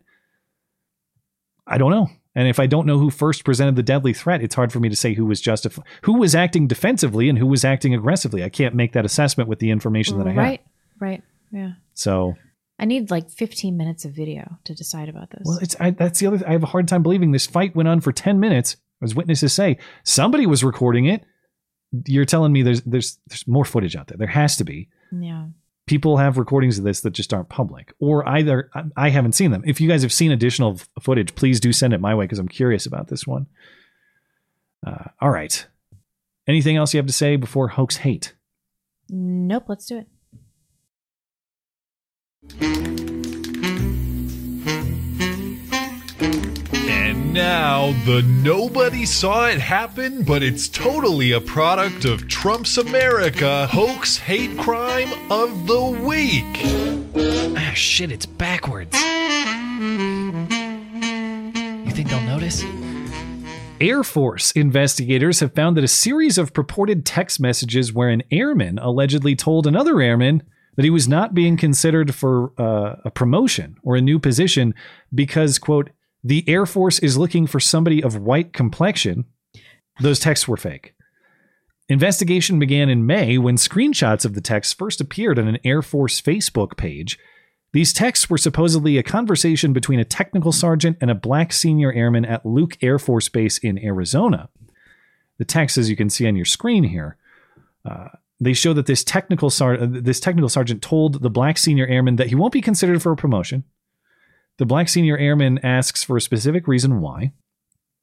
The technical sergeant says it's because he has a shaving waiver, meaning he doesn't have to shave his beard. Apparently, that's commonly given to black people in the military because shaving uh, black people can have more com- more commonly can have problems with razor bumps is what this Right, story right. says. So you'll see that happen more commonly with black people in the military that exemption. So the technical sergeant said it's because you have a shaving waiver and that's not a professional image. Your beardedness is not a professional image. And by the way, the Air Force is looking for someone of a white complexion, according to these texts. Mm-hmm. And the senior black airman then complains that this is the third promotion that he's missed due to his appearance. Well, really? after six months of investigation, the the man leading the investigation says it was determined that the texts were fake, but he's not providing any further information, including who this black airman is and who, if anyone, helped him fake the texts. Also, no mention of what, if any, disciplinary action this black senior airman will face for this hoax. Uh, it's and it's uh, not uh, not the first time this has happened in recent years. Recall in 2017, I remember covering this uh, on the show. The Air Force had another hoax incident when racial slurs were written on a dormitory message board at the Air Force Academy Prep School. And those were found to have been written by the supposed victim himself, and the hoaxer blamed lingering concussion symptoms for his actions. He really Come wasn't on. himself that day, he said. Well, my my guess is he probably what this guy probably did is set up a fake text conversation with some uninvolved friend. He stores that number in his phone as Sergeant What's His Face, and he has this fake conversation, takes a screenshot, and posts it to Facebook. Right. Yeah, yeah. Now that might Yep. not be the highest effort, but there's at least a little plotting. We're moving up. That doesn't Oh, that doesn't do anything for you. You can't appreciate the effort in this one. No, it's, it's slightly higher effort, but like I, I still, I long for more, Okay. more elaborate, more involvement with other people. I want to see teams of multi. I want to see Muslims, Jews, Black people all getting together, all involving their families. This is where diversity actually This is where- a yeah. value. All yeah, right. exactly. Well, this one, I don't know if it's high effort. I think it's just unfairly blaming somebody else or claiming victimhood where it's not deserved. But this is nonetheless a unique story in the world of hoax hate. In Prosser, Washington, city employees created a uh, so called Karen scarecrow outside City Hall. Uh, the Karen scarecrow was wearing a t shirt that said, Can I speak to the manager? Obviously, making fun of you know uh, your Karens. right. This was uh, part of the city of Prosser's historic downtown Prosser Halloween decorating contest, but after complaints, the city has now removed the display, saying they did not intend for it to be political, and that the Karen Scarecrow is in poor taste, inconsistent with the spirit of the competition. And why was this necessary? Why did they have to remove the display and apologize? Because, of course, a local Karen complained.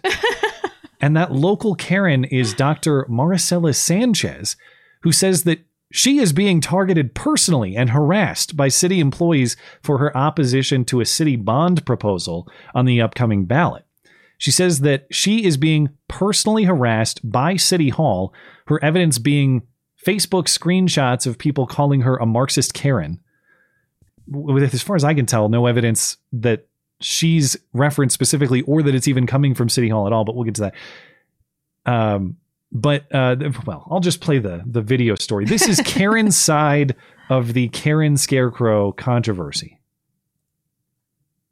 This is the Karen Halloween display put up this weekend in front of the Prosser City Hall. But according to Marcela Sanchez, it goes deeper than just an insensitive scarecrow. Without understanding the context, people think it's just an off-color joke. Scarecrow came as part of a larger series of harassment coming from City Hall. Dr. Sanchez says this scarecrow is meant to represent her and the organization she's working with as they've been targeted by a group in the community for opposing it. I've been targeted specifically more so than the men in our group. It's probably easier for the city to attack women than to attack men. We have screenshots of dozens of posts of these two individuals calling me specifically and some others Marxist Karens and kind of perseverating on the whole Karen, Karen, Karen issue. Dr. Sanchez says the situation has simply escalated to the point she's looking to pursue legal action.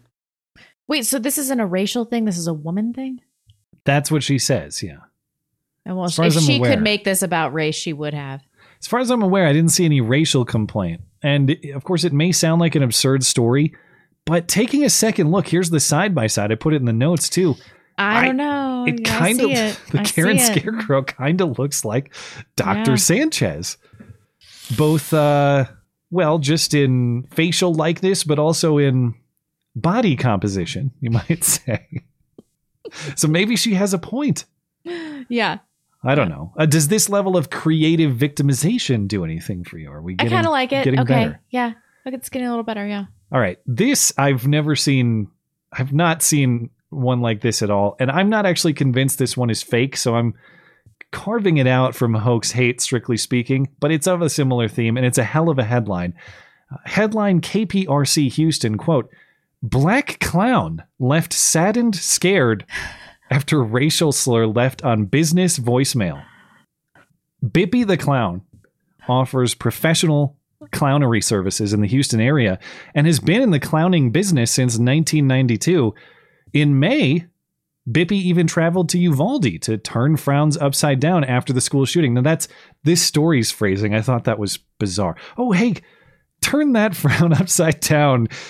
Kid whose Oh, brother was just shot dead. Bippy the clown is here. And what's bizarre about this reporting is that they keep making clown puns in the story. So it's like even the reporters can't take it seriously. Yeah. Yeah. Yeah. But last week, this is a very serious story with very real tears. An unknown hateful heart targeted Bippy's voicemail with a racial slur and an accusation of being a pedophile. Even thought about quit clowning around. I've even thought about not doing it anymore. No one likes to see a sad clown, but Bippy the Clown says it's hard to laugh. Bippy the Clown from Bippy's World. Let alone smile after the voicemail she received last week. Pedophile. You're a pedophile. Everything I do with the kids is to make people happy. The black clown says the racial slur has left her concerned for her safety. Pedophile. You're a pedophile. While she doesn't know whether the caller was clowning around, she reported it to Houston police. If you see me, if you see my truck somewhere, just please keep an eye out for me. Okay. Maybe real. Well, in Bippy's defense, I did search for a GoFundMe or any other attempt to cash in on this uh, voicemail incident. I haven't been able to find one. I do find it odd, though, that the call, this voicemail, according to the story, is untraceable, not just by Bippy, but by Houston police, who apparently are Oh, working the case. And it's not just the voicemail. Bippy also says the day after the voicemail, she received a mysterious call trying to lure her to a location, which I figured that's how she gets her business is people calling her trying to lure her to a child Lure, yeah, yeah. A, a kids party. But she said this person refused to provide any contact information, so she considers it specific, though she does not allege that any sort of threat was made. Um, but again, in that case, they're also saying untraceable call. Ah, I, I have a hard Hmm. time buying that that the, the investigators can't get to the bottom of this, despite the repeated phone calls being made. But okay, that's what we're supposed to believe. Uh, Interesting. I, her tears seemed real. they're so- pr- I will say if they're fake, those are uh those are Broadway level fake tears. It's pretty uh, the the tears do seem legit to me. I can't deny that. okay. Yeah. Yeah. I've thought right. about quitting clowning around. I mean, uh, if it is real, I do. I, of course, I I feel I, I- feel bad. I don't want her to be harassed in that way, but it's just this story can't decide if it's serious or not. And even Definitely not serious. even the reporter, Bippy is unsure if the voicemail was just someone clowning around or if it was a real uh, threat and or accusation of being a pedophile. I, if it is real, I would like to know what the accusation of being a pedophile is all about. Is it just yeah. uh, entertaining children, or is there something more to it? What's the other side of this Um, voicemail? I don't know. Female pedophi- pedophiles are so rare. Well, uh, you know what? So are black clowns, though. This is the first time I've ever seen one. I can't You know, say. you you got a good point. I uh, there's probably more black clowns than black uh, hockey fans or hockey players, or fewer. no, which one would there? Now I'm curious. You think there are more black clowns or more black hockey players? Probably hockey players. Mm, yeah. Anyway, irrelevant point. Just got me thinking. Is it irrelevant though? Maybe all these stories are connected. Hmm. Yeah, I don't know. Well, you ready to talk about this movie that I already know you hate? No, but fine. Okay, well, let's get into it. In a world of movie references flying over his head, one man will finally watch them. This is the Matt and Blonde Show movie review. This week's movie is the 1989 black comedy Weekend at Bernie's, in which two young insurance company workers accident- uh, accidentally uncover their boss's fraud. So he plans to kill them at his beach house, but gets himself killed, and the guys have to maintain the party by pretending he never died at all. From movie picker Sergey, Bruges, as in in Bruges, isn't even close to Weekend at Bernie's when it comes to the best dark comedy of all time. Plus, Matt may finally learn the meaning of the Weekend at Ginsburg meme from two years ago. As always, your review and your rating. Oh, why was this on any list? You know, th- this movie is is supposedly beloved because people re- reference it all the time, and I was expecting something totally different. I don't know. Uh, it it made me question whether or not I just lack a sense of humor because this kind of like '80s slapstick comedy didn't do anything for me. I don't even know that I laughed like one time, once maybe twice if I'm being generous. I had to watch it in two parts because after 30 minutes, I was like, this is so miserable. I don't know. I thought it sucked. I thought it wasn't funny. Superficial gag humor, no substance. I don't get it. Why does anyone like this movie? I don't get it. I gave it a one. Ooh. Well, uh, would you go as far as to say you would have preferred to watch Brokeback Mountain? Honestly, uh, no, uh, uh Not can't that go there. far. But I haven't seen So- Brokeback Mountain, so I Yeah. can't really say that, can I? Um, well, you said if I liked this movie that you're going to quit the show. Uh, I sincerely speaking, what do you? What's your guess? I can't imagine you didn't hate it. When I was watching it, I was thinking, I bet Matt hates this.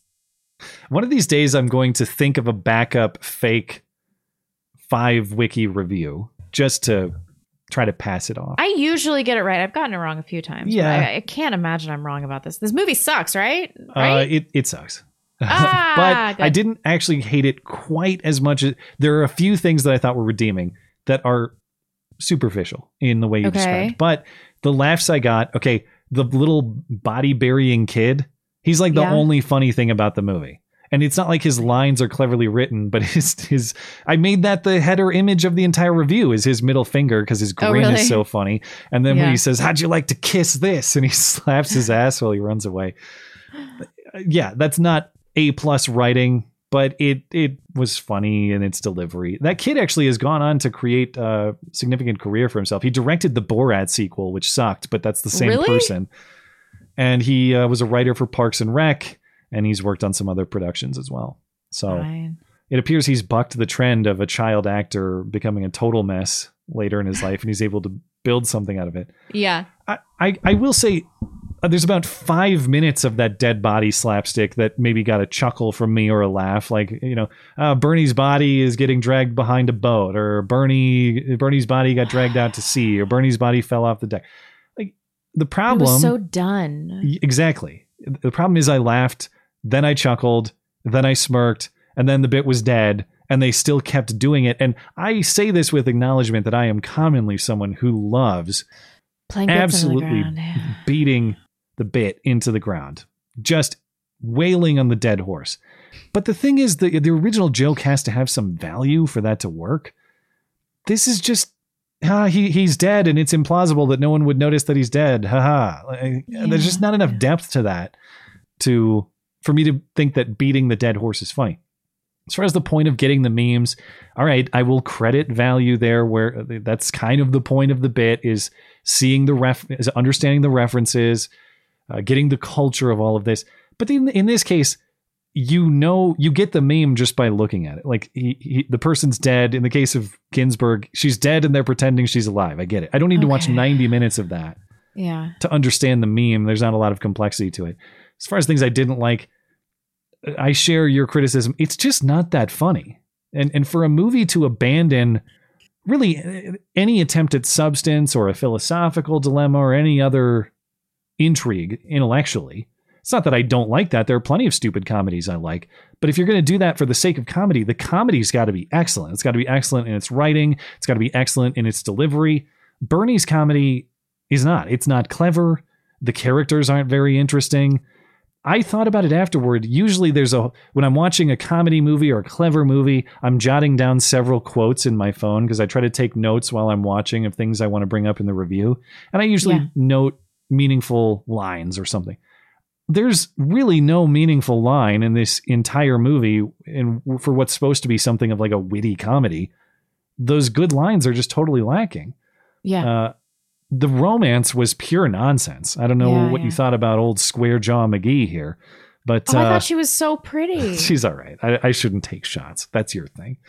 Um, but and it's like not the only good thing about the movie. I'm like, well, at least the leading lady's hot. I'll be fair. Uh, Her appearance is not my criticism of the romance. My criticism of the romance is that she doesn't like him because he keeps lying. Yeah, and some of those lies are real, and some of those are perceived because of his prior lies. But then she just inexplicably takes him back despite no improvement in the lying department.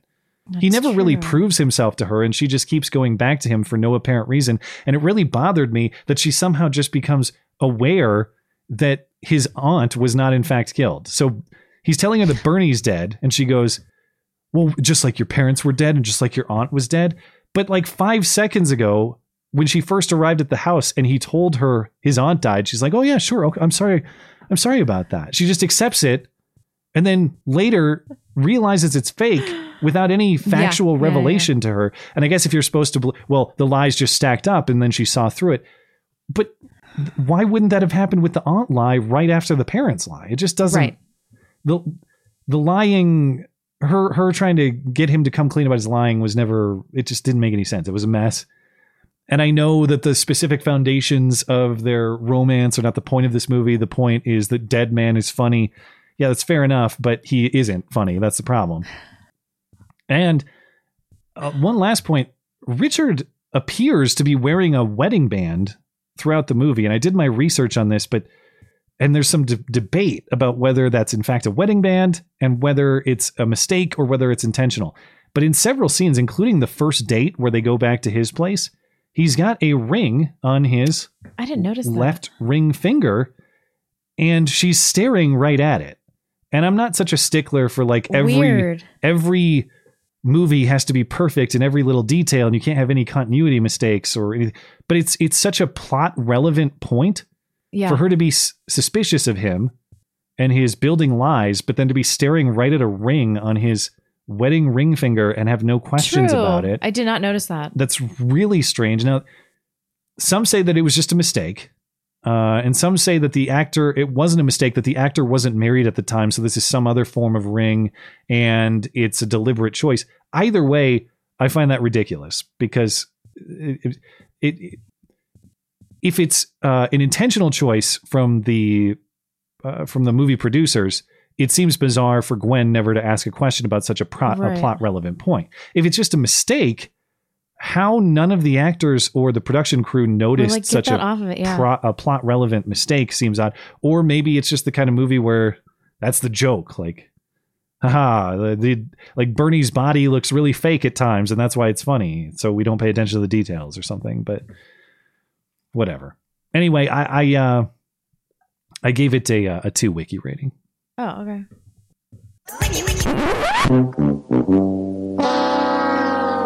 It's definitely a no for me, dog. I award Okay. one bonus wiki for the occasional slapstick chuckle. To me, about five minutes of that is necessary to get it. The rest is a complete waste of time. So, Okay, I'm fine with that. thank God I saved the show. yeah. I'm curious. Uh, we might get a lot of pushback on this one, so I'll be curious what people think. Live chat doesn't seem that mad. Um, early vote. Actually, there's kind of a lot of hate. Um, forty percent of the early vote gives it a three. A quarter of the early vote gives it a one. So Okay. there's kind of a lot of hate for this movie. Now, uh, next week, of course, we had uh, a one week set of nominations from uh, our friendly show production assistant and call in show screener, Dangerous Spaces. After the audience vote, the winner is Tropic Thunder from uh, 2000. Really? hmm Oh, it's been a long time. I have not seen it. Uh, I was informed by my wife that it is quite funny, so we will we will see. I I know the you never go full retard bit and stuff, but I've never seen the movie, so this will be a good opportunity. Okay. And we have a fresh list of November nominations for your vote from listener Tom N. And I think there are some uh, classics on this list that maybe you'll appreciate. You tell me. New nominations are The Great Escape, Flight of the Phoenix, Dances with Wolves, 310 to Yuma, the 2007 version, Hell or High Water, Alpha Dog, Rear Window, or The Descent. Does that do anything for you? Better? Oh yeah. All oh right. yeah, that's great. There's some great movies on there. All right. So you can uh, head on over to the movie review uh, to the to the weekend at Bernie's review to cast your vote, or of course you can also uh, reject the list entirely and vote for a randomly selected top rated movie instead. And if you'd like to read my movie reviews, comment how wrong I am, submit your own rating, vote for the next movie, uh, or sign up for the chance to be the movie nominator for the month, the one and only place to do it is in my weekly movie review column, linked in the description and on the homepage of the website. That is mattchristiansenmedia.com. And here we are, actually a little bit early How? in our completion. I thought maybe we'd be behind, but we got through some stuff quicker than I expected. Pleasant Never surprise. finish early. Let's catch up with uh, the latest from Knuckle Hunky Buck and Robin. Let's see what's going on. The uh, last that I had highlighted was uh, uh, Long Dong John said, My phone rang this morning. It was Matt. He said Robin D. Banks was too busy at Knuckle Hunky Buck's uh, house to come over. Something about a broken radiator. I felt sorry for him, so I went to Matt's house and we'll make love after the show. I what that reference is what am I missing there? That one's over my head. What did I miss? He's talking about the uh the previous Oh, um okay. Knuckle Hunky Buck. and Got it. It's a it's a reference to a prior chat. I'm already out of the loop. You guys are getting too advanced. Mojack Thank 420. you. But Stacy, you gap tooth hag. Yeah, I don't know. It's it's hard to get around uh to get around Susan. I'm sorry. Uh, Hog? I see it. Oh yeah. yeah, I Yeah. think that's what it is. Gap tooth hog. You're right. Yeah. Why can't you say that? Uh, abortion for economics is 6%. What about the other 92% for no reason birth control? So abortion for economics is 6%. Well, that's an interesting angle too. Like even if you take her point, even if you were to agree that abortion for economic reasons is a justified concept, justified course it's not, practice, right. That that still doesn't account for 90% which are just I don't feel like it for whatever Yeah. reason. Yep. Uh interesting. Thank you, Mochek. I'm sorry about Susan's censorship. Mm. The Mike David Smoke Show. Enjoying a Rocky Patel edge, a gentleman Jack old fashioned, and my favorite YouTubers has gotten me thinking about starting my own show about really important things like bourbon, cigars, and cunnilingus. Okay. Any advice about how not to screw it up? Which one of those things? Uh yeah. it's a dangerous combination if you try and mix but he left a yes. You don't want to accidentally um, Bill Clinton. a I woman. think Bill Clinton, well, he made some well, mistakes. he but did it on purpose. It wasn't the obvious. Uh, well, as long as no, I'm just gonna. Skag's like, how do I get out of this? You know what? I'm just gonna. I had a joke in mind. I'm just gonna leave it. Something about the the cigar being lit already and that causing. I'm just gonna. Okay. Just gonna pass and say I- uh, I see thank it. thank I you for it. supporting the show. Um, Robin Is- D. is Banks. that, uh, You're very special. By the way, is that the concept on the Mike David Smoke Show? Because Smoke Show usually refers to like an attractive person, but this would actually be a smoke show, a show about see it. smoking cigars. Okay. Is that the idea? I like it. I like it. It's not I like bad. it. Robin D. Banks at Knuckle Hunky Buck is now making me wear a Playboy bunny outfit and tap dance while he shoots the ground near my feet to make me dance faster, saying, Bounce, jiggle for daddy, y'all get me out of here. Th- They're banging. This is this is getting well, I in the context of the super chat, there's no way I could ever say bizarrely erotic because there's nothing bizarrely erotic anymore. Hmm, But this is this is a new dynamic we have never seen before. interesting. Boogeyman 917 says, I doubt it. Knuckle Hunky Buck. More, infor- more misinformation from Robin. Hearing a woman I say doubt it. daddy always makes my business shrivel up into a little Fauci. I have my woman my woman call me the Donald. Ah. Ew. Uh you do you. That's go right ahead. Thank you. Max. No note, just supporting the show. Thank you, sir. Phil, Thank another Max. week. Another white man having his life ended by a certain class of people. I will bang on this drum forever. I can't read any of this, Phil. That's uh Phil. it's it's hate it's hate in the heart. It's hate in the heart, Phil. It but is. thank you for I supporting can't the believe show. that The Mike someone David Smoke Show. have so much like hate in their heart. Longest sounder ever. The Mike David Smoke Show. The election map is going to be so red it'll look like Jeffrey Dahmer's bathtub on a Saturday night. How many cigars is too many to celebrate? Uh, I hope s- I hope so. Of course, yeah. Obviously, I don't think that's the solution to all our problems, but that is the outcome that I'm hoping for, given what is a realistic prospect. But man, I can't get over thinking that there's gonna be some burst pipe and some unexpected out that, and and You're probably right. on the stream, I expect that we'll go like a similar two hour length. We're not going to do like some six hour, like all night thing. Partly because I, I, it's hard to go that long and and keep it interesting, but also because I, that the truth? but because I know that the the real results are not going to be available for days. Probably, we're it's oh everybody's tired. It's time to go home. Oh, there was some sort of unforeseen emergency. We're not going to count votes anymore. We're going to bed. We're going to see that. God, I legitimately forgot about the Tuesday thing. That's how long it's been since I voted.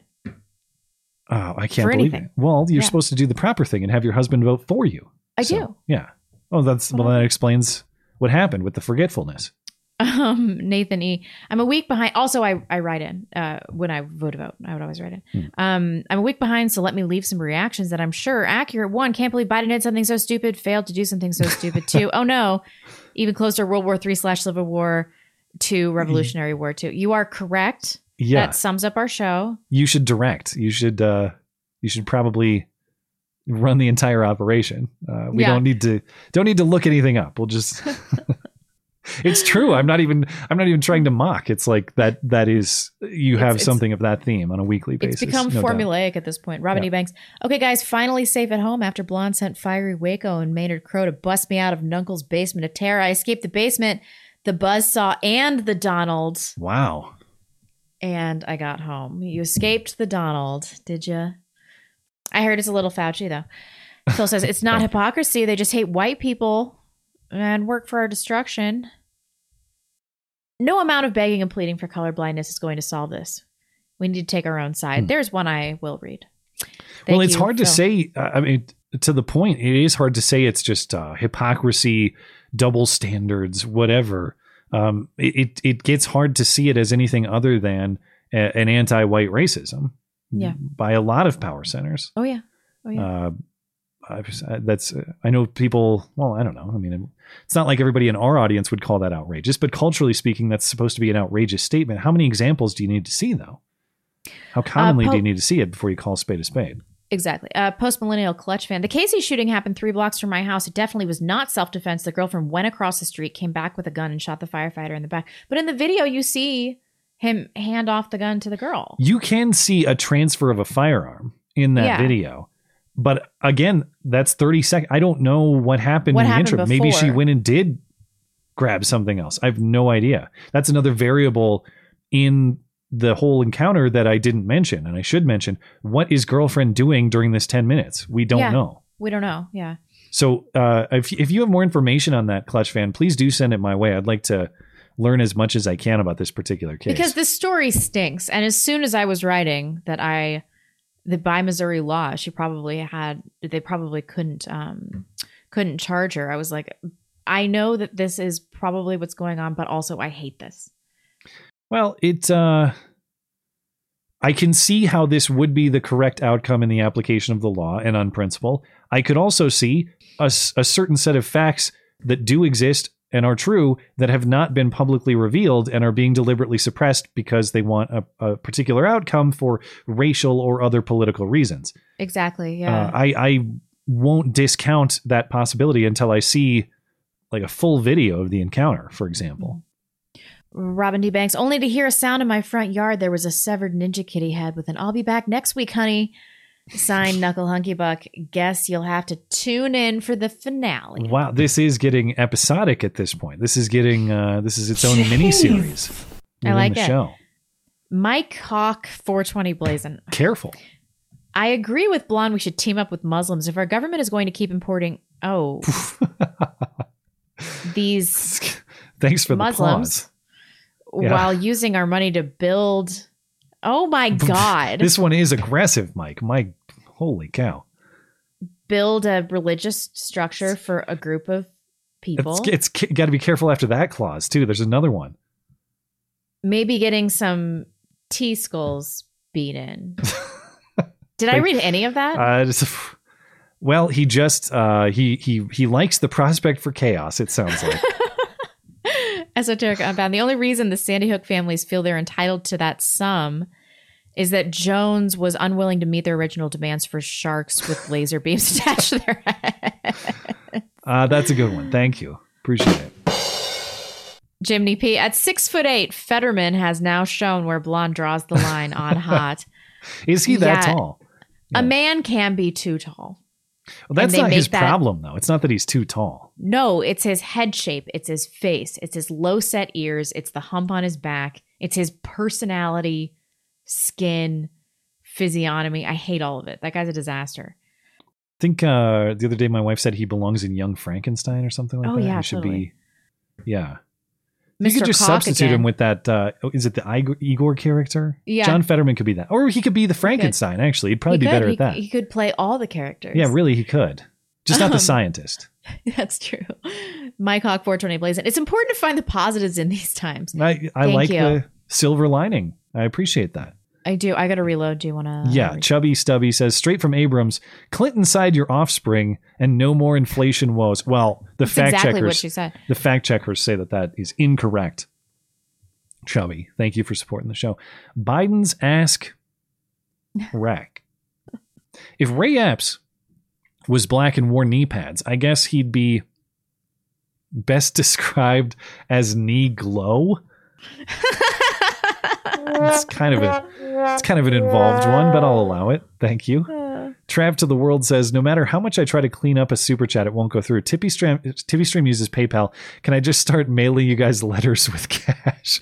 well, thank you for supporting the show. I appreciate that. On a serious note, um, yes, super chat currently works through the Susan or the PayPal worlds, and I understand that that is not ideal. And we do have uh, pieces moving behind the scenes that I'm hoping to have some alternative options in the not so distant future. But for now, it is what we have to work with. Um, if you would like to support the show, and I haven't figured out a way to do this with Super Chat, though I suppose we probably could. But in the context of all of these problems with digital payment processors, people often ask me, well, is there a way to get, get around them? You can support the show through P.O. Box as well. Oh God, Uh, you can. Yeah. And many people choose to do that for totally understandable reasons. Of course, we're very grateful to have your support for the show, regardless of uh, however you may prefer to do that. So if you're interested in that, you can check out the um, the support page of the website. I've got the PO box and all the available options up there. But if is there a way to make that into super chat? Well, I suppose I, I could. know. I suppose I could. Uh, the only problem is you lose the the current relevance, I suppose, if it takes me a week or two to get to the chat. But they can do it just like that one chatter and be like, uh, Civil War two and uh, hoax hate. And Yeah. it- it's If the they- same show. I I tell you what, uh, if there if if you want to mail to the PO box and you want to tell me this is a a, a ten dollar super chat, We'll read it. I will make it happen, Trav. Um, but of course, I understand that that's wildly impractical. So again, uh, working with some talented people behind the scenes to try to see what we can do to have some other options available. And of course, oh, I will say too, um, you can support the show through chat on Rumble and Odysee live. Currently, my ability to read them is severely hampered by their systems.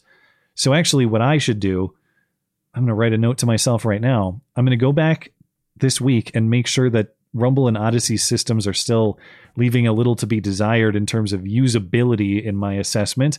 And uh, if they are still not where they should be for my ability to read them easily, I will go hassle the people at Rumble and Odysee because that would theoretically be uh, an option away from. I I don't know who they're using as a payment processor. Well, Who Rumble? Rumble I know uses PayPal actually, Hmm. so that doesn't necessarily get us around it. But maybe Odysee's an option. I'm gonna investigate. I'm gonna put it in my notes right now. Thank you, Trav. Can you uh, take over after Trav? Sure. Trav. Uh oh, I've lost my place. I wasn't expecting this. Well, I uh. I have Trav right here. Oh, so Colton Colton Regal. Regal's Did up you read next. this yeah. one? No, go for it. Oh, yikes. Okay. In the vein. Uh, what do you think about the financials of having children? Is it a huge burden as folks have made it out to be? No. Um, so I don't want to give too many details about my husband and my financial situation because it's weird and people think that it's weird. But the way that we have things set up, I pay for all of um, Emmeline's stuff, like all of the stuff that Emmeline needs. And it's always been that way. And I have never spent more than like $200 on her in any given month. Everything included diapers, food, All of it. all of Yeah. it. Okay. Granted, have- she still breastfeeds a lot and she's, she's two and a half. But I don't yeah. have uh, full accounting. Um, I I I'm sure it's probably a little bit more than that, but uh, but it is not a life changing amount of money for the only factor for us, as I've mentioned, is being in business for myself. I'm buying health insurance for our family, which is like right. uh, I might be able to get a new house for the Yeah. cost of that. Oh, but, yeah, But. I'm not going to allow my, my family to go uninsured, you know? Uh, so that's Children the only are just thing. not that this is this myth that's Yeah. perpetuated so that people don't procreate. Children are not expensive. They aren't. Uh, yes, yeah, especially if you have that taken care of, if you have some uh, insurance coverage already existing, the cost of feeding and clothing them is not particularly high. Now, And I don't pay for health insurance. That's the other thing. yeah, and I will say, of course, that we both have healthy kids, that we haven't had any kind of significant health conditions to take care of or any kind of complications like that. So, of course, I'm very thankful for that. If your if your kid has some kind of significant health condition, costs might go up, but Mm-hmm. but uh but yeah i wouldn't i wouldn't say that that it's some life-changing amount of money that it requires it, it probably requires me to be a little more disciplined with buying bullshit that i shouldn't have been buying anyway like xbox games or something like that That's true. You know? I think when people are talking about the expense of kids, they're talking about childcare. And that's that's um, another factor yeah that's a fair point I've never paid for childcare because I'm a stay-at-home mom. Yeah. So I don't need it. yeah if you uh if you have to buy the health insurance and or pay for the childcare then it be i'm sure it does become a little stickier uh Yeah. But that's you know you Why is your to- kid in daycare though? Why is anybody's kid in daycare? uh, of course i'm going to do everything i can to avoid that for our family and a year in we have i don't want other people taking care of my son and any future children that may come i understand circumstances require certain things and maybe there'll come a time where i have to do that in my life but until then i will do everything i can to avoid it and i think Yeah. uh, it would be wise where possible for other people to do well, the yeah. same Ryan Petty said that to us. He's like, nobody cares about your kids like you do. yeah he he said that uh i don't want to get too personal because i was off the Was air Was that not live? It, oh, it I'm wasn't sorry. live, but oh. I don't think he'd be mad that, that Okay. we mentioned. If you're listening, Ryan, sorry for I'm sorry. I thought that was in the interview. sorry for revealing your big secret that you care a lot about your family. No, but I've been Um, thinking about it. Yeah, You know, that interview really touched me emotionally, especially when we got offline. And I've just I've been thinking about that so much. Like no one care will take the kind of care of your kid that that you can. And so I just don't understand people that are like, well, I have to work. It's like, no, you don't. Like you can find a situation where one party's staying at home. Almost everybody. it may require great sacrifice, and it's uh, it can be easier said than done. But you know, where there's a will, there's a way. You can Yeah. achieve these things if you set out to do it. And I agree that it should be of high priority. And um, I, I think that point does matter a lot. It's not, you can find the most compassionate, well meaning, talented, capable person in the world. There's no substitute for just the inherent obligation that you have to your own child. You can't replicate that in somebody else. Never. You're going to take the best care of your kid, period. Uh, there's nobody else who can do it like you can. And so you should try to preserve that relationship at all costs. It's totally true. Even when I watch my nieces and nephews, I still always watch Emmeline the most closely. Oh, of course. Yeah. Uh, you know, it's like I love them. I don't want anything to happen to them, but I'm still most worried about my. But if it comes down to it, if someone has to be a meat shield when uh, the robber comes in, I'm holding oh yeah, I'll, I'll take all my and nieces, and yeah, yeah. totally. Um, who was next? Uh, Hal Edwards. Yeah. Scimitar is the Arabian sword. Ah, is that is that true? Thank you for the uh, expanded vocabulary. Yes, that looks uh, that looks correct. That looks like what I was thinking of. A single-edged sword with a convex curved blade associated with Middle Eastern, South Asian, or North African cultures. Ah. That is Um, correct. John H. for oh, before we move on, I should also mention that my parents help a lot with the baby, so I Hmm. understand why people need to outsource sometimes for Another- special occasions. Because your parents help too. Um, yeah, b- yeah, but not a ton. You know, I see my parents like once or twice a month, something like What? that. Yeah, they're not over here a whole bunch. Don't they miss the baby? Uh, yeah, they get their time, and uh, we appreciate their time and their efforts. But uh, I feel like I, I had to say that, or I was going to be getting incoming angry texts from my mom. Uh, yeah, and but that's another reason we talk about some like we were just talking. Was it Wednesday or last Sunday about sort of wrestling with the principles of the tran uh, all this uh, child tranny stuff and what are the appropriate boundaries on intervening with family and what is abuse and tearing families apart. I mean, another key reason why it's so crucial to keep families together, even when you think families, other people's families might be going the wrong direction.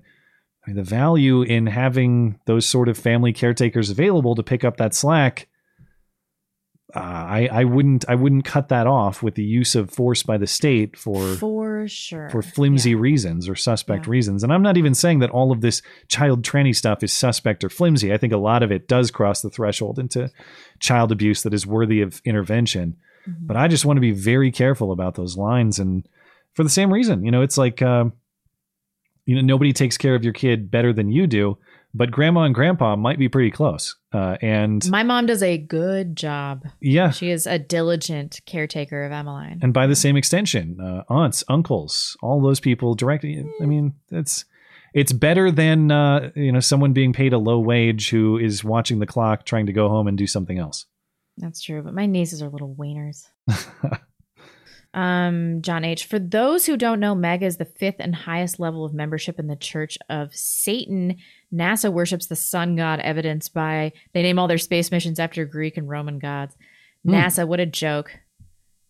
Um, Is that actually true? The fifth and highest level Church of Satan. I'm going to look this up. I wonder if that's legit. It might be. Thank you, John. Mm, injured guardian Matt. The, uh, the sword is called a shamshir. Are you guys lying to me? Oh, the second in- syllable is pronounced the the adjective sheer. Aladdin exaggerated the dimensions. Uh, Shamshir. Let me investigate this too. Now I'm curious. Uh, yeah, a, a Persian Iranian sword with a radical curve. So I guess these radical both curve, fit the description, both their uh, geographic origin and their their physical shape. So now, I guess it could be either. But thank you for the uh, additional information. Appreciate it. Um, My throat hurts. Will you by the way, he is correct about the hierarchy in the Church of Satan. Really? Maga or the plural, I guess, magus. Or I don't know if that's plural or not, but it says maga slash magus is the fifth degree of their leadership structure. You got witches, warlocks, priestesses, and priests, magistra and magisters, and maga and magus Huh. in the Church of Satan.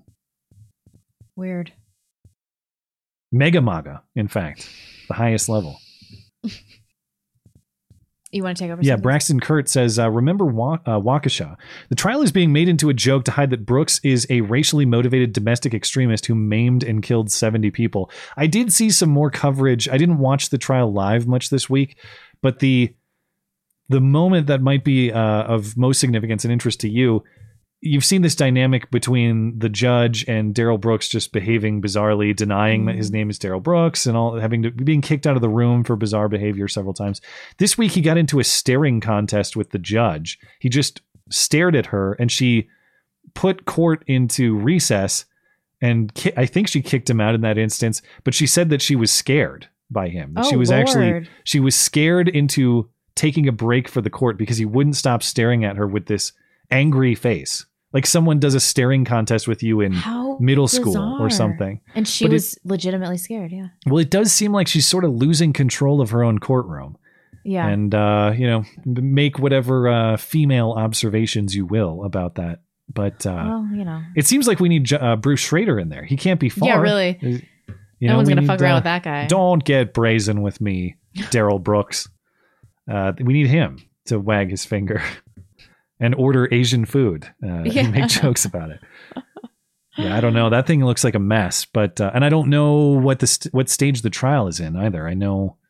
Um, I think the prosecution rested its case, and he's into his defense case, I believe. But uh, I don't know when we're going to get uh, an actual when the when the jury is going to uh, start deliberating. If we're close to that, I don't think so, right? I don't know. I don't know what I, I haven't checked in on the schedule yet. What we're looking at. Daniel Jagger. Uh, with regard to the NFL, NHL, and any uh, masculine institution in general, what's one institution of the left's that we can ruin, mock, and humiliate? One institution. Well, I guess like Um, is, that's a is that a question of what could we do or what would I pick? Geez, I hate when we get questions like this because there's there's so many options. If I'm picking one picking, institution that's that's purely of the left, yeah, I suppose. So non-governmental institution. Yeah, like a cultural institution. If I'm picking, I want sports back. And I don't even necessarily want them. Well, I guess the question is you want to use it to ruin and mock and humiliate them. All right, if they put more racism in the end zone at football games, fine. I want to watch the football But game. that's not a and I- leftist institution. oh, it totally is culturally. Absolutely. What else? Give some examples. Their the backs of their helmets still say like choose love. Uh, That's true. You know, uh, and all that nonsense. They they had they had like George Floyd's name on their helmets. Um, but culture. Uh, I, we've talked a lot about music as well. It'd be nice to have Yes. um, music that that I suppose was culturally mocking. The thing for me though is I actually don't have a lot of thirst for vengeance in that cultural space. I mean, I uh, don't get me wrong. I guess g- pushback is great. I'm not going to be mad about that. There's some pushback that's absolutely deserved and needed. But I do want these cultural spaces that are apolitical. As as enthusiastic as I am, and as firmly as I believe in my own uh, moral and political persuasions, I don't necessarily want to be bombarded with that at all times. I want some entertainment space, space, yeah. that's just shared. That's like that kind of water cooler conversation material that I can get along with anybody about. And those are becoming. Then I want a Hollywood rare. back Yeah, that, that'd be a good pick too. and would use it to relentlessly mock leftists. All right. Okay. Uh, let's see what's next. Uh, post millennial clutch fan, right? And this story changed since Friday. Still not self defense.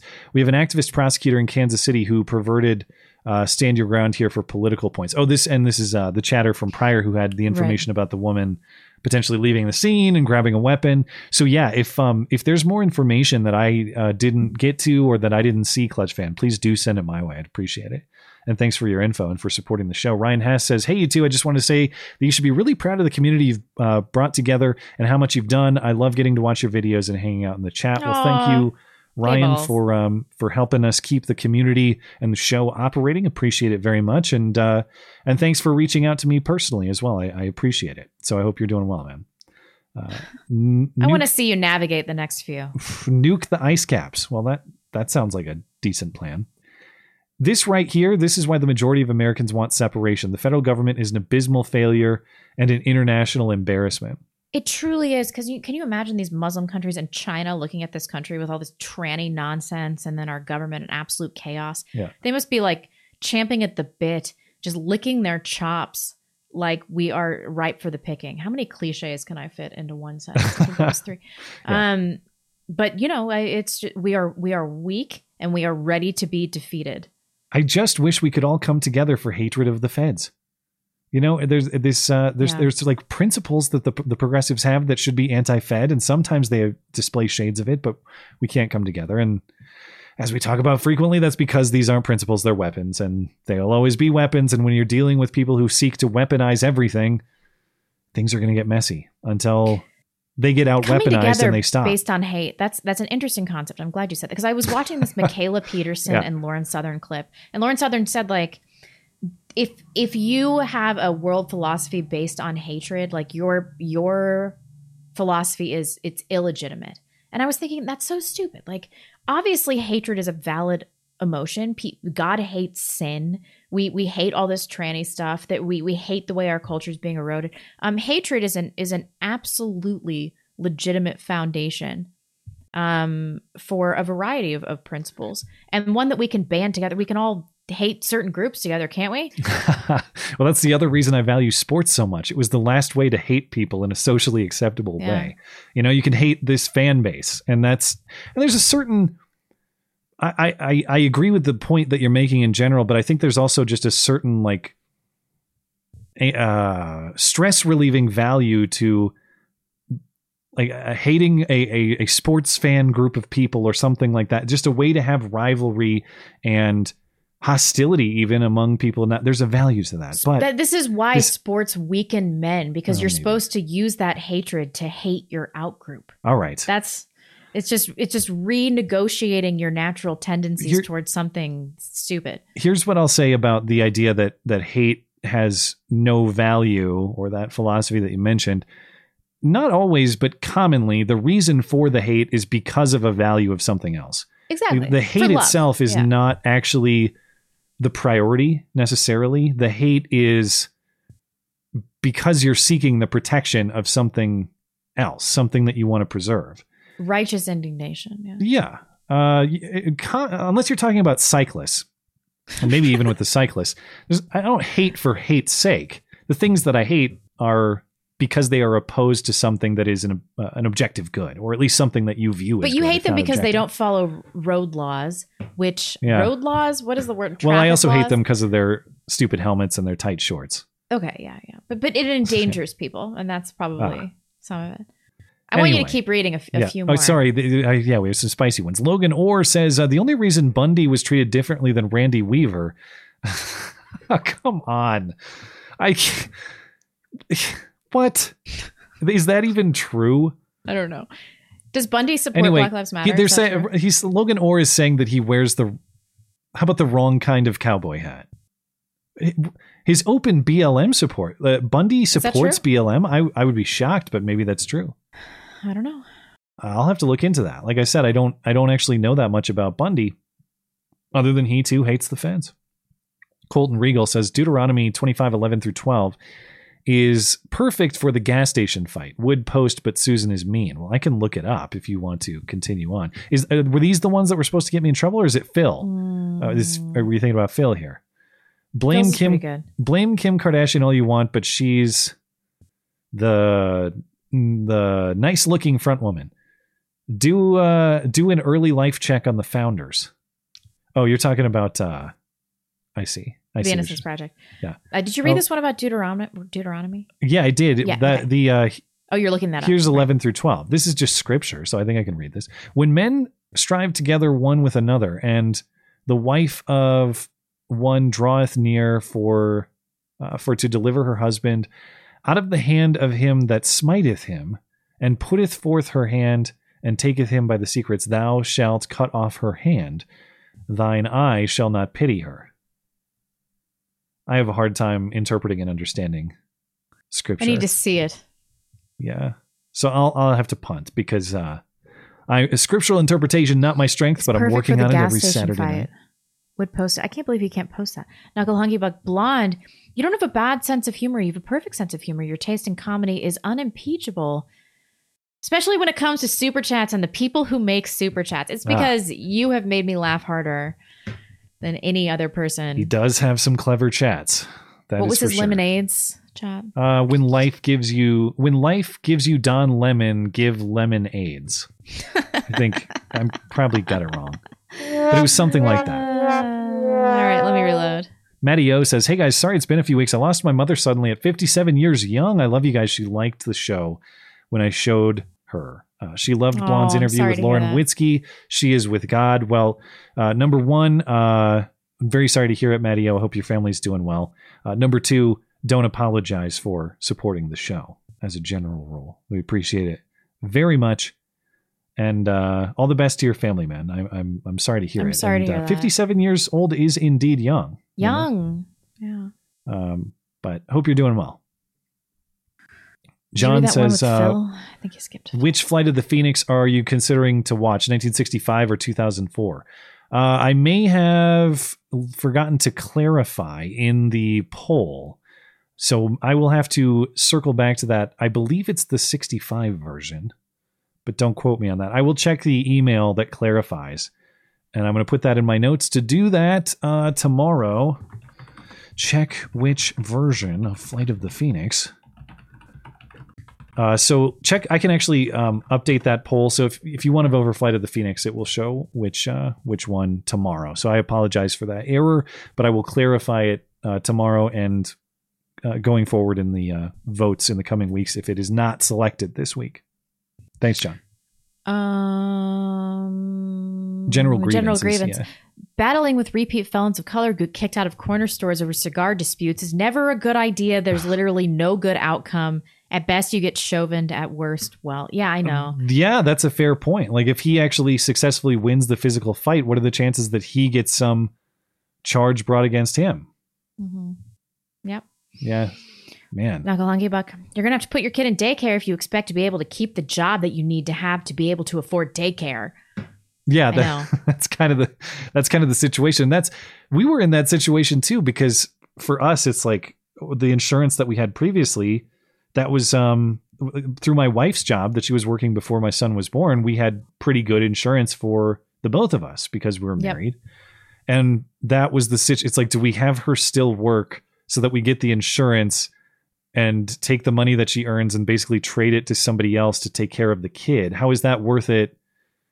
Yeah. Like, how is putting my How kid in the it? care of somebody else a good trade for the health insurance? That yeah. I may have complaints about the expensiveness of the health insurance, but it doesn't seem like a good idea to compromise the raising of my son in order to minimize that expense. Exactly. You made you made the correct decision. But I understand, like for you know, that's the situation I was in. It's not the same for everybody. My my the calculation may be different depending on what benefits you have available and what the costs of all these things are. I get it. Um, Yeah. And maybe that'll change in the future. But like I said, I um, if I can avoid it, I'm going to keep my son in the care of his mom. Or I shouldn't. Say, if I can avoid, that's what I want. That's not what I want to avoid. what I want to avoid is not having my son in the care of his mom, Right. and having him in the care of somebody else. Yep. Let's see. Uh, is that it? Uh, I'm giving a quick refresh. Looks like there are a few more. Oh. Uh, Jonathan Priz. Uh, I I don't even know how to pronounce that. Prizo- Preziosi. Prezios. I believe deliberation starts after Monday. I've been trying to catch up on the on this case because I was surprised LawTube isn't even talking about it. I'm actually uh, with the judge's choices or happy with the judge's choices. Well, it wouldn't be fair for me to say that I've monitored it all attentively um, from Mhm. the sort of surface level uh, kind of uh, broad view that I've been viewing it. It it seems like she's letting him get away with a lot of bullshit. But maybe I'm maybe I'm missing something. So I won't I don't want to be totally unfair to uh to this particular judge. I just miss Judge Schroeder. That that's all. Yeah, just- we all miss Judge Schroeder. yeah. Eric Burns Marsh says, What if, uh, or what I hate is people who commit confession through projection by crying over cultural appropri- appropriation, signed Homer. Yeah. Is this the, is this Homer Simpson or is this the uh, philosopher poet? It doesn't sound like the philosopher poet. Or I guess just poet, right? Was he really a philosopher? Yeah, sure. I don't, I don't, my Homer knowledge is, is not great. Uh, Um, well, why why were we just talking about Homer? There was some statue of Homer. It was a hoax hate case. Somebody It put, was. someone put a noose around Homer's neck on some college campus. That's what it was. Anyway, thank you, Eric. Let me give a quick refresh here, and we'll uh, we'll be good. Thank you guys on D Live as well. Appreciate it. Looks like we are all set. So, anything else before we call it a night? no, thank you guys so much. All right. Fun well, uh, appreciate it, guys. Thank you for your clever chats with your creative narratives. Thanks for supporting the show. Thanks for keeping us in touch with the facts as well. Uh, if you're listening later on demand, thank you kindly as well for supporting the show. It's much appreciated. If you can't get enough, if you need more to listen to, of course, you can head on over to the audio platforms of the show, linked in the description, and over on the website. That's mattchristiansenmedia.com. You can head over to Blonde's channel too. New interview with actual Justice Warrior about the the serial murder case or the Adnan guy or whatever his name is. I'll post Oh, the audio. I'm such a great salesman. I'll post the audio of that on the uh, audio platforms of the show tomorrow as well. If you're looking for anything else show related, head on over to the website, mattchristiansenmedia.com. We'll be back next Sunday in costume. Because if it's Sunday, sorry, Chuck Todd, it's not Meet the Press. It is the Matt and Blonde Show. Have a great night and a great week. Bye, guys.